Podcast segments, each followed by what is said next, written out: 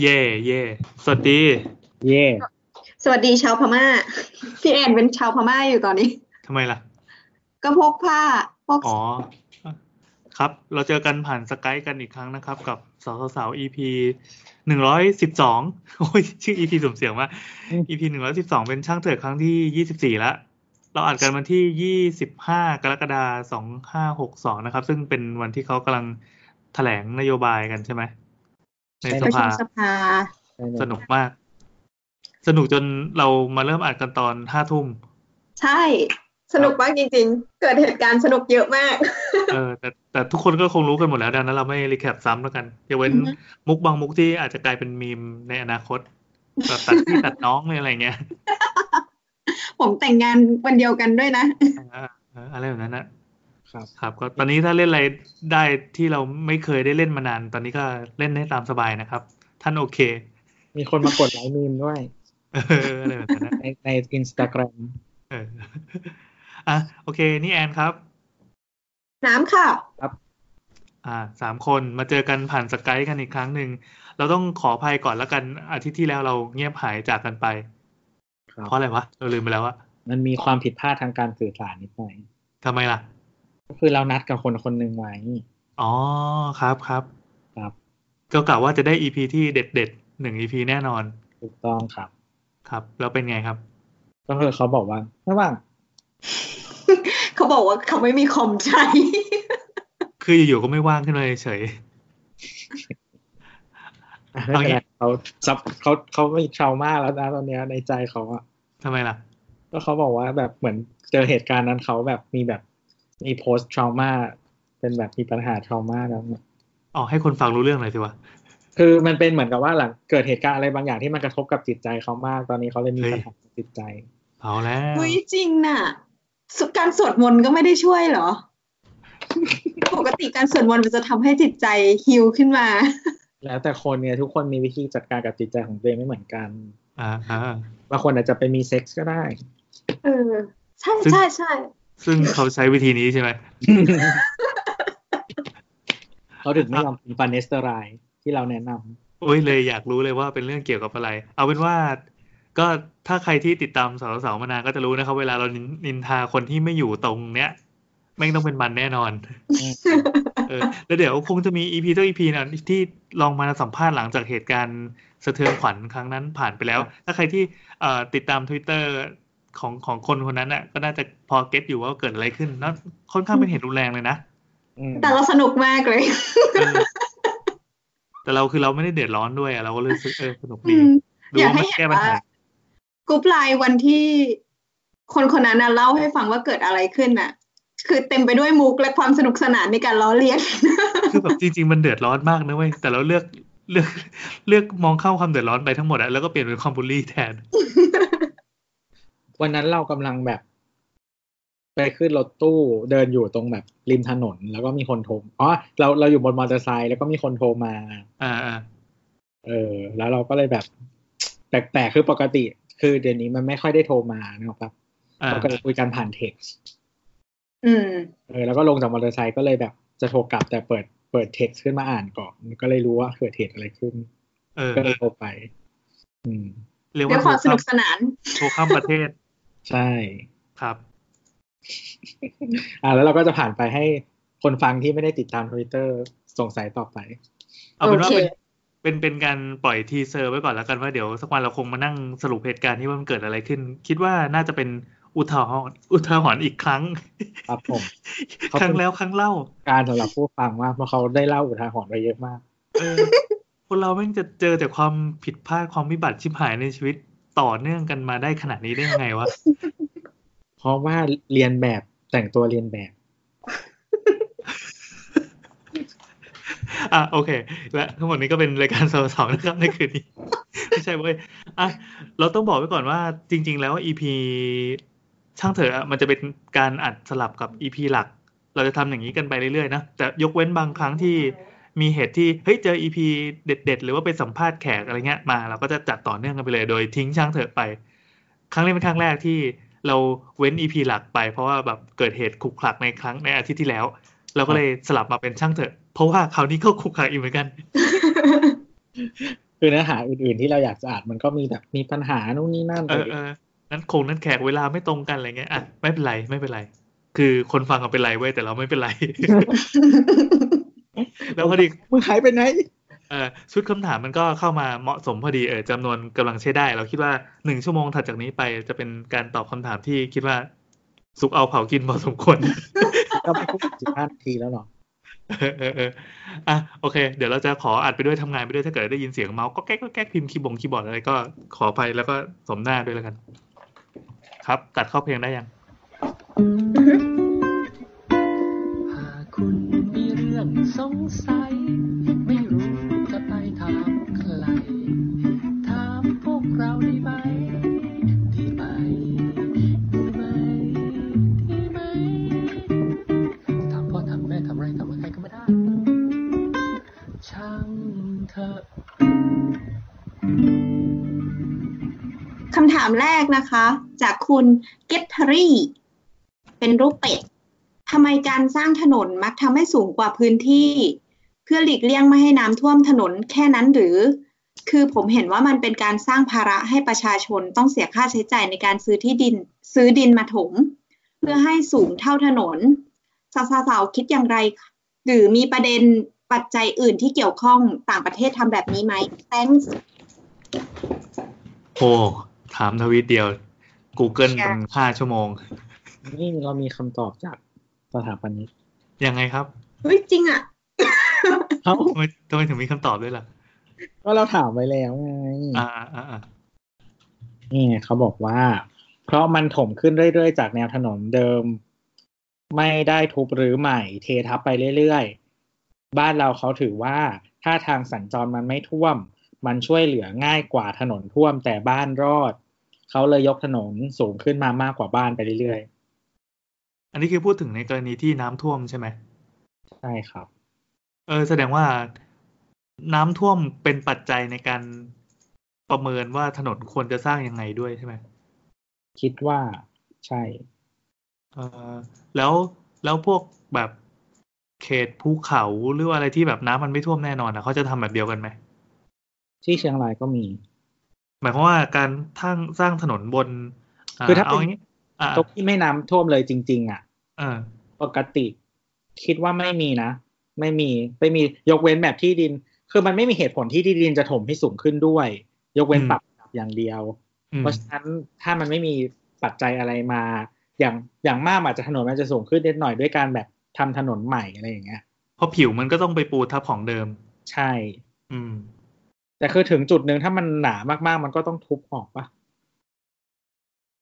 อืมอารมณ์เหมือนประมาณทาสีบ้านไปเรื่อยๆแล้วจนสีมันหนาเตอะก็ต้องลอกออกเนี่ยนะ ใช่เพราะจริงๆมันไม่สามารถเกาะกับพื้นผิวอันนั้นได้อยู่อีกแล้วอะถ้า อันนี้คือยามาต่อยใช่ไหม อืม เออ ประ ยา มา มา ณ ต่อยต้องแสะก่อน ต้องต้องต้อง ใช้ใช้ของเดิมอะนะ ใช่ใช่ต้องเอาหน้าที่เรียบๆของมันออกก่อน อ่า แต่ แต่ บา บาง ง ที ทียึดเกาะ เอาออก completely เขาแค่เจาะเพื่อให้มันแบบขรุขระแล้วค่อยเทป อื อื ม ม อืม แต่ว่าอย่างที่บ้าน คือถ้าเป็นที่แบบไม่ขะเขาจริง ๆ อะไรอย่างเงี้ย ก็ไม่ค่อยมีนะที่แบบสูงขึ้นเรื่อย ๆ แต่ว่าในเมืองที่แบบโซนที่มีน้ำอ่ะก็มีเอาขึ้นแน่นอน อืม คือในจังหวัดเราอะนะ เป็นจังหวัดที่น้ำท่วมบ่อย ก็ถนนนะสูงกว่าจริง ๆ คืออย่างบ้านปู่เราอะแต่ว่าบ้านปู่เราอะมันอยู่ลึกไปจากในถนนนะเยอะพอสมควรก็คือทางจากบ้านอะมาถึงถนนนะมันไกล แต่ว่าถ้าเทียบถึงความสูงกันแล้วอะ ก็ขึ้น เดี๋ยวก็นะ ศาลอะ เมื่อกี้เรียกว่ากันดานได้ใช่ไหม ก็ก็ไม่ถึงกับกันดารแล้วกันกันดารนิดๆ คือเป็นลาดยางก่อนแล้วก็เข้ามาเป็นลูกลังอะไรอย่างงี้ป่ะ ใช่ใช่ใช่แต่ว่าตอนเนี้ยคือเป็นลาดยางหมดแล้วนะ อ่าอ่าอ่า เออแต่ว่ามันสูงมากสูงจนแบบว่า ถ้าสมมติว่าเทียบกันอะคือถ้ายิงเส้นออกมาก็คือแบบประมาณเหนือชั้นหนึ่งแล้วอะ นี่คือ ดั ถ ง น นั้น น เหรอ ใช่ใช่ความสูงของถนน บ้านโคตรต่ ก็บ้านหลังแรกของแถบนั้นอะ ำอืม แล้วทีเนี้ยถนนอะค่อนข้างมันก็จะต้องเป็นคลอง ถ้าเป็นแบบ ชนบทอะนะแม่งไม่อยากใช้คำนี้เลย แต่ก็ไม่ได้มีความไม่มีปัญหากับเรื่องชนบทนี่หว่า คือคลองหรือมันคือร่องนา มันคือคลองเลย คลองชลประทาน อ๋อ อืมแล้วมันก็จะมีถนนตัวเนี้ยแหละตีคู่มา ซึ่งถามว่ามันรับน้ำไหมคือตัวคลองอะมันรับน้ำอยู่แล้วเว้ยแต่ว่าไอ้ถนนน่ะ มันก็ไม่ถึงว่าผลักภาระมาให้บ้านนะเพราะบ้านมันสร้างก่อนไง อืม อืม บ้านรุ่นหลังๆอะถึงได้เริ่มถมที่ให้เท่ากับถนนเส้นนี้แล้ว อืม แต่อย่างบ้านเราก็คือเป็นพื้นที่ต่ำไปเลย อืม อืมอืมอืมอืมถามว่าเป็นภาระไหมก็เป็นแหละ เป็นภาระอะแต่ว่าเราไม่ได้รู้สึกว่าเขาผลักมาให้เราอะเอ๊ะใช่เหรอวะใช้คำนี้ได้ไหม คือมันก็นำความเจริญแล้วก็ความช่วยเหลือมาได้อะฟังดูหดหัว คือสมมติว่า ถ้าน้ำมันท่วม ที่หนึ่ง ถนนเนี่ย มันคือวิบัติอะคือมันไม่เอารถไปขึ้นไม่ได้ เอาหาที่แบบหาที่แห้งไม่ได้แล้วอะ อืมอืมอืมก็คือมันก็มีเหตุผลที่ถนนจะต้องสูง อื อื ม ม ไม่คือจะให้รัฐบาลถมที่ข้าง แต่ไม่ได้ ไงคือมันเป็นที่มีเจ้าของ อย่างของเราก็เป็นที่มีเจ้าของไง ๆถูก อ่า เออ ถึงเขาถมให้ฟรีเธอก็ไม่ได้อยู่แล้วเธอจะทุบบ้านเหรอ เออ คือมันต้องดีดบ้านขึ้นเว้ยถ้าอย่างนั้นน่ะ แล้วบ้านเดี๋ยวนี้มันไม่ได้ดีดได้ง่าย ๆ แบบบ้านไม้เมื่อก่อน เอ๊ะมันมีเรื่องการซุดตัวของดินด้วยไหม อย่างบ้านน้ำไม่มีค่ะ เพราะว่าเราไม่ได้ใช้น้ำจากน้ำใต้ดิน สุดตัวส่วนใหญ่มาจากน้ำใต้ดิน อ๋อแต่มันก็แล้วแต่พื้นที่ด้วยป้าอย่างเช่นกรุงเทพที่มีซุด แต่บางที่ไม่มีซุด อืม อืมอืม อืม เอาเป็นว่าถ้ายังไงคุณโลจิสติกไทยแลนด์ที่กำลังฟังอยู่ตอนนี้นะครับ ยังไงช่วยช่วยตอบแล้วก็ให้ความกระจ่างเพิ่มเติมในทวิตเตอร์ได้เราจะขอบคุณมาก ซึ่งเรารู้ว่าคุณตอบแน่ มันกินสักหนึ่งคนที่อยู่ในนั้น ๆ แอดมินสักคนหนึ่งอ่ะเดี๋ยวเดี๋ยววันหนึ่งเราคงไปนั่งคุยกันจริงจังเรื่องพวกถนนถนนอะไรอย่างนี้ ช่างเถอะ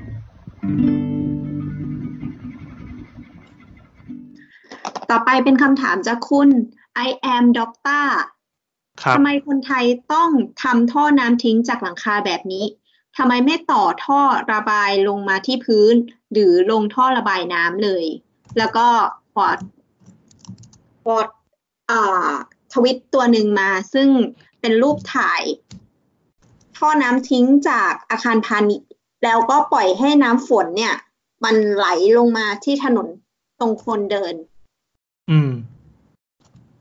แล้วเขาก็เขียนแคปชั่นว่าทำท่อน้ำทิ้งแบบนี้ให้แม่มึงเดินผ่านเถอะ สูงเป็นน้ำตกทีรอซูเลยสัตว์ เออเออเออ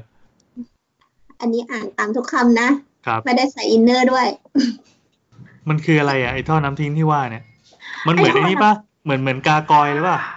ใช่ใช่ใช่มันคือมันเหมือนกากอยอะแต่ของเรามีคำที่ดีกว่ากากอยอีก ป่วย เออได้เดี๋ยวปิดคอมให้อ่ะลูกร้องลูกร้อง อืม เดี๋ยวนะเมียไปดูแล้วอ่ะโอเค มันเหมือนกากอย ถ้าใครที่ไม่รู้จักกากอย มันลองลองค้นดูก็ได้ G A G A R G O Y L E กากอย มันจะเป็นท่อน้ำทิ้งนั่นแหละ แต่ว่าสร้างขึ้นมานานแล้วเนาะมันจะเป็นเหมือนศิลปะสถาปัตย์อันหนึ่ง ครับ อันนั้นของเขาเป็นดีคอยไงก็คือแบบเป็นเป็นตัวตกแต่งด้วยอะไรอย่างเงี้ย อืมแต่ว่าอันนี้ก็คือตึกแถว แล้วก็มีท่อแป๊บยื่นออกมาข้างหน้า แล้วก็ตัดเฉียง เฉียง เป็นการ เลย เป็นกากอยแบบมินิมอลไง ที่ลด ลดทอนความสิ้นเปลืองออกไม่ทำเป็นรูปสัตว์ปีศาจอะไรต่างๆ แล้ว กูทำเป็นท่อแป๊บตัดเฉียงก็พอ เป็นจู จบใช่ ถ้าน้ำเยอะก็ฉี่แรง เออ ใช่ มันก็ ก็คือควายลิง เราเรียกได้ไหม คือมันเป็นภาษา มีคำว่ ช่าง มีคำว่คุยลิงเป็นชื่อด้วยเหรอ ก็มันเป็นภาษาช่างอ่ะ ช่างเขาเรียกอย่างนี้เลยอ่ะ เหรอ อืม คือเราเข้าใจว่าคุยลิงเนี่ยคือชื่อขนม เราพูดได้เพราะว่ามันเป็นชื่อขนมจริงๆ คุย เคย ดี เจอป่ะเคยเจอเคย ไม่ กิน เค ไหม ย ไม่เคย มันคืออะไร เดี๋ยวขอ Google หน่อยขนมคุยลิ ทำมาง จากกล้วยให้เดา เดี๋ยวก่อนมันเขียนยังไงนะคำเนี้ย อะไรนะครับ ว่าอะไรคุยลิงหรือว่า เรียก กา ที่ กอย เรียกเออชื่อที่น้ำเรียกอะเขียนยังไงนะ ก็ควายลิงเลย เจอไหมได้อย่างอื่นใช่ไหม คือเจอแต่แอคทวิตเตอร์ เนี่ยเป็นคนยังไงถึงเจออะไรแบบเนี่ยคือเราเจอเปิดปั๊บแล้วเจอแบบ ขนมโคยลิงกินอร่อยรู้จักน้ำอ้อยที่มาขายอะไรเงี้ยขนมโคยลิงยายลิหนองบัว มีเยอะมากมีเยอะมาก เอ จ อ ริง เออ ๆแล้วหน้า เรก็ ตา เพิ่งเคยมาเสิร์ช หน้าตาของขนมเนี่ยคือที่เมืองจันทร์เขาจะกินกันเขาจะปั้นแป้ง แล้วตัวเขายื่นโทรศัพท์ให้ดูเราไม่ดูแล้วกัน ไหนไหนไหนไม่ได้ดูใหม่ดิ ขยันส่งอะไรมาแบบเนี้ยเนี่ยเนี่ยเนี่ย เนี่ยไม่ไม่เอาไม่เอาไม่เอา ก็เป็นขนมนะครับ ที่ข้างนอกน่าจะเป็นคลุกมะพร้าวแล้วก็มีมีปั้นเป็นคือขนาดเท่าประมาณนิ้วก้อยคนนะจริงๆก็คือขนาดเท่าควยลิงนั่นแหละ นอกจากนั้น ที่ไม่ใช่ขนมควยลิงก็จะมีขนมหีควาย ท่านผู้ปกครองที่กำลังฟังอยู่อาจจะมีสะดุ้งนิดนึงแต่ก็นั่นแหละครับ มันมีขนมนี้จริง ๆ อยากให้ไปลองหาดู มันคือขนมอะไรอ่ะ อะไรนะ หีควายอ่ะ ควา มัน ย มันรูปร่างเป็นยังไงอ่ะ เออแหม้จะให้ไล่ไป Google ก็ยังไงดู แต่ว่า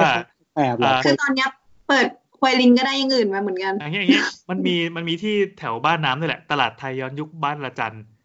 อ๋ เขา อ แต่งมาเป็นกรในอันนี้ในเพจเขาเลยนะ ขนมฮีควายควยลิง ชื่อจักรจี้ ขนมแดกงา ก็มีเคยได้ยินไหม หอยครก หอยเข่งเอ๊ะ มันเป็นยังไง ไข่ขี้อายขนมใส่ไส้สดก็ยังมีข้าวเหนียวขนุนแป้งจีห่อหมกมันคือมันอยู่ในธีมเดียวกันนะ บ้าบินไข่ครกเตาร้อนจีท้องม้วนสดท้องม้วนกรอบแล้วก็มีน้ำหวานสีกาแฟดีแล้วก็ทำพูดแล้วก็หิว เอาเป็นว่าเขาก็โฆษณาขนมย้อนยุคที่มันชื่อแปลกๆที่บ้านตัวเองอะ อ๋อนี่ไงนี่ขนมเก่าแก่อายุร้อยปีขนมสมัยคุณย่าคุณยายยังเด็ก หาทานได้ยากชื่อน่ารักว่าควยลิง ครับ ส่วนผสมแสนง่ายข้าวเหนียวดำผสมกับข้าวเหนียวขาว ปั้นเป็นแท่งต้มในน้ำเดือด เมื่อสุกลอยขึ้นมานำคลุกมะพร้าวน้ำตาล ความพิเศษคือความเหนียวนุ่มและกลิ่นหอมของงา อ่าอ่าอ่าอ่าอ๋อฟีลลิ่งมันคือคือเหมือนขนมพวกแป้งต้มต่างๆของไทยนี่แหละ ที่สุดท้ายก็เป็นแป้งจืดๆใช่ปะพอไปคลุกมะพร้าวคลุกน้ำตาลมันก็จะเป็นเงี้ย อ่าฮะ อันนี้ใส่งาด้วยทำไม คือจะบอกว่าเราเสิร์ชคำว่า หีควายอ่ะ เราได้อยังอื่นมา ซึ่งเรากำลังแบบงงมากเลยอ่ะ ใส่คำว่าขนมลงไปด้วย เอออย่า ขี้เกียจสิอ่าโอเคคำว่า เนี่ยเนี่ย สุด พอก่อนพอก่อนคลุกงาแล้วมันก็เหมือนนะ เออมันเหมือนอยู่มันอยู่ อ่า ไอติมจูหมา เออใช่ใช่อ่ะส่วนส่วนหีควายมันเป็นขนมที่เขาเรียกกันมาตั้งนานแล้ว เมื่อก่อนแบบ จะต้องทอดด้วยน้ำมันปลาคนสมัยก่อนเนี่ยจะต้องไปจับปลาสร้อยปลาซ่ามาทำให้เป็นน้ำมัน แล้วก็เอามาทอดเป็นขนม คือเหมือนเหมือนเป็นของทอดที่เอามาปั้นเป็นวงเหมือนไอเนี่ย ไอหอมทอดอ่ะ อ่าอ่าอ่าอันเนี้ยลิง เออแบบนั้นอ่ะแบบนั้นอ่ะ มันจะเหมือนเป็นชุบแป้งหน่อยๆแล้วก็มาม้วนให้เป็นรูปเหมือนเรากำลังจีบคว่ำอยู่ แล้วก็ไอ้วงนิ้วชี้กับนิ้วโป้งเนี่ยเนี่ยครับหีควาย ไปหาลอง มันมีบางที่เรียกขนมวง ขนมวง เออ ฟังดูก็ ที่ข ดู นมวงบ้านเราไม่ใช่แบบนี้ ขนมวงบ้านเราอ่ะ จะเป็นเป็นเหมือนโดนัทแล้วก็ไปชุ่มน้ำตาลเลย เออใช่ใช่แบบเนี้ยคือขนมวงบ้าน ถ้า เรา ผมโอ้มองไม่ชัดเพราะตัวไปสั่งเบลอมันไงมันก็เลยเบลอหมด ส่วนอันนี้คือหีควาย อ๋อ อีควายน่าจะไม่มีน้ำตาลเคลือบป้าเราชอบข เฮ้ น ยเดี๋ ม ยวก่อน ว เดี๋ยว ง ก่อน เราเรากลับมาสู่คำถามดีกว่า เขาถามว่าอะไรนะขนมเหรอ เขาถามว่าทำไมทำควยลิงออกมา ไม่มันมีไข่เหี้ยวด้วยอ่ะ เออไข่เหี้ยกินบ่อยกินบ่อย ไข่เฮี้ยนแบบ ไข่เหี้ยก็ไข่ขงไง เออไข่เฮี้ยนของไข่เต่าไข่นกกระทา ใหญ่กว่า มันใหญ่กว่าไข่เต่า มาใหม่แค่พรหนังโป๊ พอแล้วพอแล้วอ่ะกลับมาที่ที่ส่วนของอาคารที่ช่างเขาเรียกกันเป็น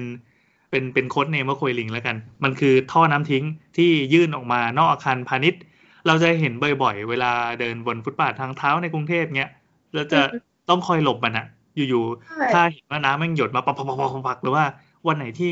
ฝนไม่ได้ตกใช่ป่ะ แต่ว่าเขาซักผ้าหรืออะไรก็ก็ตามข้างบนดาดฟ้า มันจะหยดลงมา เฮ้ยอันนี้โกรธ โกรธโกรธหรือถ้าเกิดว่าเขาไม่ได้ไปทำความสะอาดในตรงชานระเบียง หรือ หรือไอ้ส่วนยื่นของอาคารเขาเรียกว่าอะไรวะที่มันเป็นฟินออกมาข้างบนอาคารพาณิชย์อะด้านหน้า เขาเรียกอะไรวะ นี่คล้ายๆการศาสตร์ใช่ไหมจะเป็นปูน เออ คล้ายๆกันศาสตร์อะแต่คือถ้า ขน เป็น ม อา ปี คารเออ เออก็ได้ก็ได้ อย่างในกรุงเทพอะเวลามันทิ้งตากแดดไว้นานๆอะแล้วพอมีฝนตกลงมาฝนแรกอะจะโคตรสกปรกเลยเว้ยเพราะว่าจะมีขี้นกพิราบอะไรต่อมีอะไรเต็มไปหมดเลยแล้วแบบความเขียวความตะไคร่มันจะจะอัดแน่นเต็มอะแล้วพอพอผ่านไปปั๊บสองสามวันถัดมาน้ำนั่นนะจะเป็นน้ำที่สกปรกสุดขีด อือ แล้ว ฮะ เขาก็พยายามจะกระทุ้งกระทุ้งให้มันระบายออกมา แล้วก็หล่น บร ล รมายงายได้ ข้างล่าง ดีมาก ครับ ก็เป็นมลพิษของเมืองหลวงอย่างหนึ่ง ครับ แล้วตกลงมันทำได้ไหมทำไมเขาถึงทำ พอรู้สึกแข็งปุ๊บไปกินไข่เฮี้ยน ข้างล่างมีควยลิงขาย ซึ่งซึ่งจริงๆไอ้น้ำที่พี่พูดถึงอะไม่ว่าจะเป็นน้ำทำความสะอาดหรือน้ำฝนน่ะ มันถือเป็นน้ำน้ำทิ้งในไซต์ตัวเองนะ หมายถึงเราต้องรับผิดชอบตัวเองในการทำละท่อระบายออกมา ซึ่งทางการอะเขาจะมีท่อ นี่คือกฎหมายอาคารปะ ใช่ใช่ อ่ะอ่ะ ก็คือคุณอะต้องเอามันไปบำบัดก่อน อืม ในถังบำบัดที่เป็นถังบำบัดสำเร็จนั่นแหละ แล้วค่อยปล่อยออกไปสู่ท่อน้ำทิ้งสาธารณะใต้ดิน อ๋อคือไม่ใช่ เท่านั้ ไป น ปล่อย ไม่ใช่ไปปล่อยตรงไหนก็ได้ แต่จะต้องปล่อยเข้าสู่ระบบ ใช่ต้องปล่อยเข้าสู่ระบบ คือ ครับ อันเนี้ยมันเหมือนแบบเป็นลักไก่อะประมาณว่า ไม่ได้ทำระบบน้ำทิ้งที่สมบูรณ์อะคือไม่ได้มีท่อให้ลงไปอะแล้วก็ปล่อยให้มันเป็นแบบน้ำล้นออกมาอะไรอย่างเงี้ย อืมอืม ซึ่งเรารู้สึกว่า โอเคเขารักไก่นั่นแหละ แล้วก็จะเห็นเยอะมากตรงเส้นลาดพร้าวเนี่ยโดนบ่อยมากเลยโคตร อ่า เกลียด คือเดินแค่เดินจะต้องก้มมองตรงทางเท้าข้างหน้าว่ามันจะมีแบบไมล์สวิปเปอร์ตรงไหนบ้าง แล้วก็ต้องเงยหน้าขึ้นไป เพราะว่า เอ ข้างบ อน มั เอน อเออ มีโจมตีทางอากาศด้วย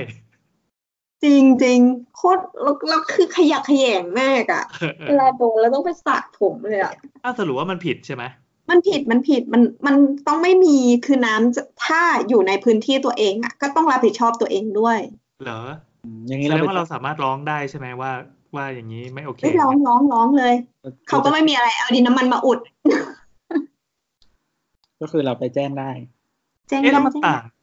มันต่างยังไงกับการที่บ้านเรามีหลังคา แล้วก็ไม่ได้ทำไม่ได้ทำรางน้ำเอาไว้ แล้วฝนก็แค่ตกลงมาอย่างเงี้ย แต่ถ้ามันอยู่ในไซส์พี่อ่ะคือมันไม่ได้มีปัญหาไง อ๋อตกลงไซต์ตัวเองไม่เป็นไร ใช่ใช่ถ้าอยู่ในไซส์ตัวเองอ่ะไม่เป็นไร อืมอืมอืม ซึ่งมันก็จะมีเซตแบ็กอยู่แล้ว อ๋อ ปัญหามันคือพอมันเป็นอาคารพาณิชย์ปั๊บมันยื่นลงไปที่สู่ทางเท้า สู่ทางสาธารณะ ใช่ใช่ อีกที คือพวกอย่างเงี้ยทางเท้ามันเป็นทางสาธารณะแล้วอ่ะ จริงๆผิดตั้งแต่สร้างบันไดแล้วก็สร้างยื่นออกไปเลย เออเออเออ อะไรอย่างนี้เราจะมองได้ไหมว่าอย่างท่อแอร์ที่มันมีน้ำหยดออกมาเหมือนกันอ่ะ อย่างนี้ก็ต้องด้วยปะ จริง ๆ ก็ต้องทำ เออเออถ้ามองคอนเซปต์ตามตามอ่าเหมือนเจตนารมณ์ของกฎหมายอย่างนี้นะ ได้ค่ะ มันไม่ควรเป็นอุปสรรคให้กับทางเดินสาธารณะไง เออเออแบบอย่าไปทำความเดือดร้อนให้ชาวบ้านนั่นแหละ อืม เออโอเค ก็คื เขา อผิ เขา ด ถามอะไรอีกนะ เขาถามว่าอ่าอะไรนะทำไมไม่ต่อท่อลงมาที่พื้นหรือลงท่อระบายน้ำเลยก็ตอบไปแล้วว่าจริง ๆ มันต้องท ไม่จริงๆต่อท่อที่พื้นหรือลงท่อระบายน้ำถ้าไม่บำบัดก็ต้องผิดปะ ำใช่ใช่ใช่แต่ว่าคือปลายทางสุดท้ายมันคือถังบำบัดอยู่แล้วไง อืม ถ้าถ้าคุณไม่ผ่านถังบำบัดอย่างเดียวคือต่อตรงลงอย่างเดียวเลยอ่ะ อืม ไม่คือมันมีบางที่ที่เหมือนมันเอาน้ำจากหลังคา มันต่อท่อลงมาถึงพื้นแล้วก็ปล่อยอยู่ดี อืม อืม มีมีมี ก็คือผิดเหมือนกัน ถ้าลงอยู่ในไซต์ตัวเองปะเป็นพื้นสีเขียวอย่างเงี้ย พาณิชย์อย่างเงี้ย อะไรนะ ก็เป็นอาคารพาณิชย์แบบเนี้ยยังไงมันก็ต้องลงไปที่ฟุตบาท อืม เออใช่อย่างนั้นก็ผิดอยู่ดี อืม อืมอืมมันก็จะมีแบบเวอร์ชั่นที่ที่กฎหมายอาคารเขาจะอารมณ์อร่วยไม่ไม่เรียกว่าอารมณ์อร่วยแล้วกัน เรียกว่า แล้วแต่บางอย่างที่จะเข้มงวดหรือไม่เข้มงวดอะแต่ถ้าเกิดว่าใครที่ได้รับความเดือดร้อนนะลองไปร้องดู ลองไปร้องดู เราโคตรอยากร้องเลย เออเผื่อจะมีปัญหาดราม่ากับเพื่อนบ้าน อ่ะเขาถามอะไรอีกไหมแบบอ่าต่างประเทศมีไหมอ่ะ ต่างประเทศเหรอ เราอะเราคิดว่า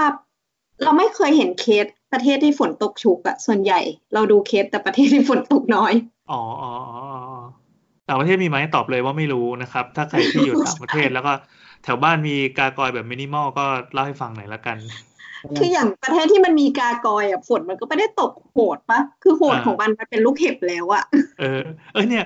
เพิ่งมีน้องที่อยู่อังกฤษไว้ยเขาบอกว่าตอนนี้คือที่อังกฤษมันเจอปัญหาระดับระดับชาติที่คนเดือดร้อนกันมากกันชิบหายเลย คืออุณหภูมิ ตอนนี้ความร้อนที่อังกฤษมันสูงสูงมากสูงแบบจนจนเหมือนประกาศเป็นภาวะอันตราย คนก็กลัวกันว่าจะทำงานได้หรือเปล่ารถไฟจะหยุดวิ่งหรือเปล่า อุณหภูมิแม่งสูงถึงสามสิบแปดองศา ซึ่งเป็นเรื่องธรรมดามากของกรุงเทพอะ ใช่ นี่คือคือกลางแดดอะ สามสิบแปดองศาแล้วคือไอ้น้องคนนี้ก็แบบไปเดินกลางแดดแบบฝรั่งเขาแตกตื่นเขาแบบโอ้ยยูทำได้ยังไงคือแบบ มันไม่ใช่เรื่องธรรมดาเลยนะ บอกว่าเหรอ คือจะบอกว่าเพื่อนเยอรมันเหมือนกัน ก็ส่ง อ่า ส่งบอกว่า วันเนี้ยประเทศเขาร้อนมากเลยสามสิบหกองศาตอนกลางวัน เออ แล้วเขาก็แบบถ่ายรูปให้ดูบอกว่า เนี่ยเขาร้อนมากเลยเขาต้องใส่เสื้อกล้ามกางเกงขาสั้นมันร้อนมากๆเลย เราก็นึกในใจกูสี่สิบห้าองศา เราก็ส่งรูปไปให้ดูกู เออ สี่สิบห้าองศา มึงอย่ามาวัดกัน แต่คือเหมือนก็คนมันไม่ชินแหละ เหมือนเราไปหนาวแล้วเราหนาว เออเออเออแต่เข้าใจอยู่ อืมแต่คือจริงๆเหมือนมันมันเป็นต่อเนื่องมาหลายปีแล้วทั่วยุโรปที่แบบมีฮีทเวฟอะไรอย่างเงี้ย อ๋ออ๋อแล้วเขาก็จะกลัวกันว่าเหมือนปริมาณความร้อนมันจะเพิ่มขึ้นเรื่อยๆเรื่อยๆอย่างเงี้ย มันมีคนตายจริง อ๋อ ๆ ได้แบบสามสิบต้นๆมาคนก็มีคนตายแล้ว อืมอืมอืมอืม อืม เหมือนของเราที่อุณหภูมิลงไปประมาณยี่สิบก็แบบมีคนหนาวตายแล้วอะไรเงี้ย ไม่ถึง ที่สิไม่น่าจะตายแล้ว ไม่ถึงวะ แต่ว่าที่ทางเหนือที่มันเหมือนแบบเลขตัวเดียวอ่ะก็คือมีคนตาย อืมอืมอืม อืม โอเคเฮ้ยดีว่ะคำถามนี้แบบพาไปสู่ขนมควยลิงได้ นี่ตามลองหา พอต่างประเทศ รู ได้ ปตึกแบบอาคารพาณิชย์ในต่างประเทศยังไม่เจอนะ แต่มันจะมีก็ได้นะไม่รู้กันแต่ว่าพอพอพอรามนึกย้อนกลับไปว่า ตอนไปประเทศแถบๆเนี้ย เจอไหม เหมือนที่มาเลเรารู้สึกว่าไม่มีนะที่สิงคโปร์ก็ไม่มี เออสิงคโปร์แปลกมาก สิงคโปร์เราไปตอนฝนตกก็ไม่มี อืมสิงคโปร์ประเทศมันถูกคลีนไปแล้ว ประเทศมันมันกระดิกตัวอะไรไม่ได้ต้องหาประเทศที่มีความเละเทะแบบเราสิเอาเวียดนามมาเป็นมีไหม นึกไม่ออกเลยอะ เวียดนามฝนไม่ตกว่าตอนไป แต่ว่ามาเลยคือที่ไปล่าสุดอะคือ มันจะมีความประหลาดคือ เราเดินอยู่ในชุมชนมันจะมียังมีบ้านอยู่อะ บ้านทำไมอ่ะ มัน บ้านเดี่ยว อ๋อบ้านเดี่ยวในชุมชน ในกวยเออ อืมอืมอืมอืม หรือว่าบางที่มันจะเป็นเหมือนแบบ ส่วนใหญ่บ้านที่เป็นเหมือนห้องแถวอะคือเหมือนถึงจะติดถนนอะมันจะมีสเปซข้างหน้า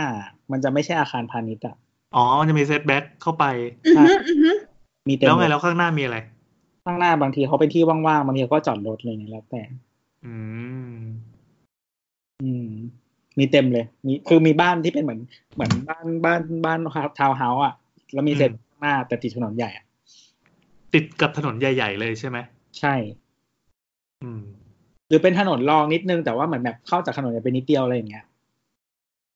เหมือนมันสลับกันแบบมันคือมันไม่ได้เป็น คือมันเหมือนย่านที่อยู่ในเมือง แต่ว่ามันไม่ได้เป็นมีแต่ตึกสูงอ่ะ มันแบบสลับสลับกันอ่ะ อืมอืมอืมอืม อืม แล้ เป็ วก็ต้น นเพราะอะไร เป็นเพราะอะไรคือผังเมืองหรือว่ายังไง ก็ไม่รู้ว่าเขาวางผังไว้หรือเปล่าอะไรเงี้ยแต่ก็เป็นไปได้นะเพราะเขาเป็นเมืองขึ้นไง อืม อืม แล้วก็แบบต้นไม้เยอะมากเยอะมากจริงๆ เออเออตอนนั้นเราไปมาเลยรู้สึกว่าเขตที่เราอยู่ก็มีปาร์คปาร์คสำหรับชุมชนเลยอ่ะ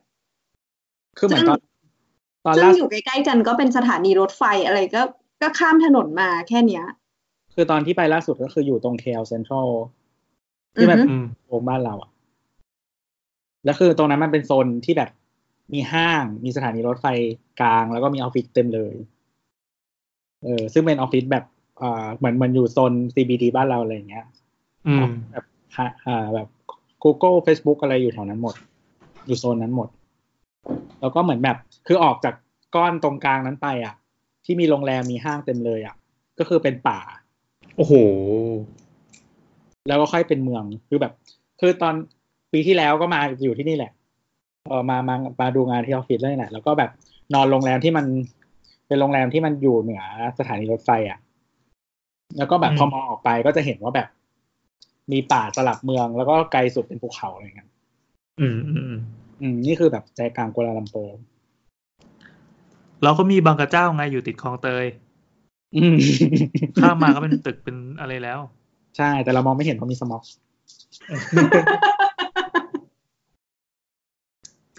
นั่นแหละค โอ้ รับ ครับ ครับ ก็ไปกินควยลิงได้นะ ช่างเถอะ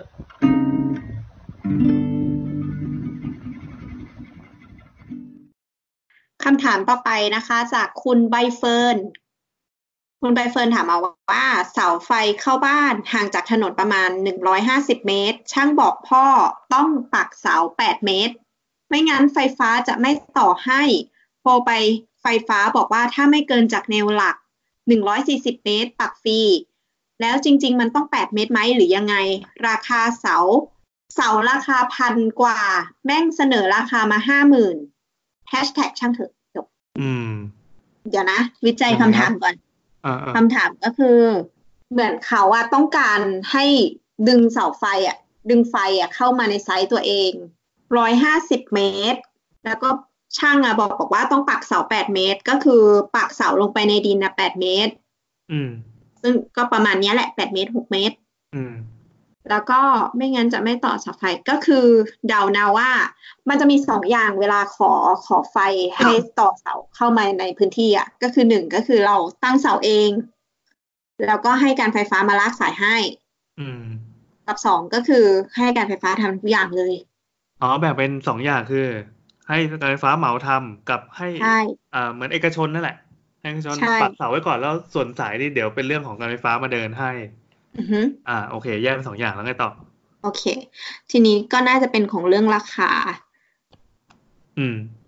ซึ่งซึ่งเสาแปดเมตรเนี่ย พี่โอ พี่โอ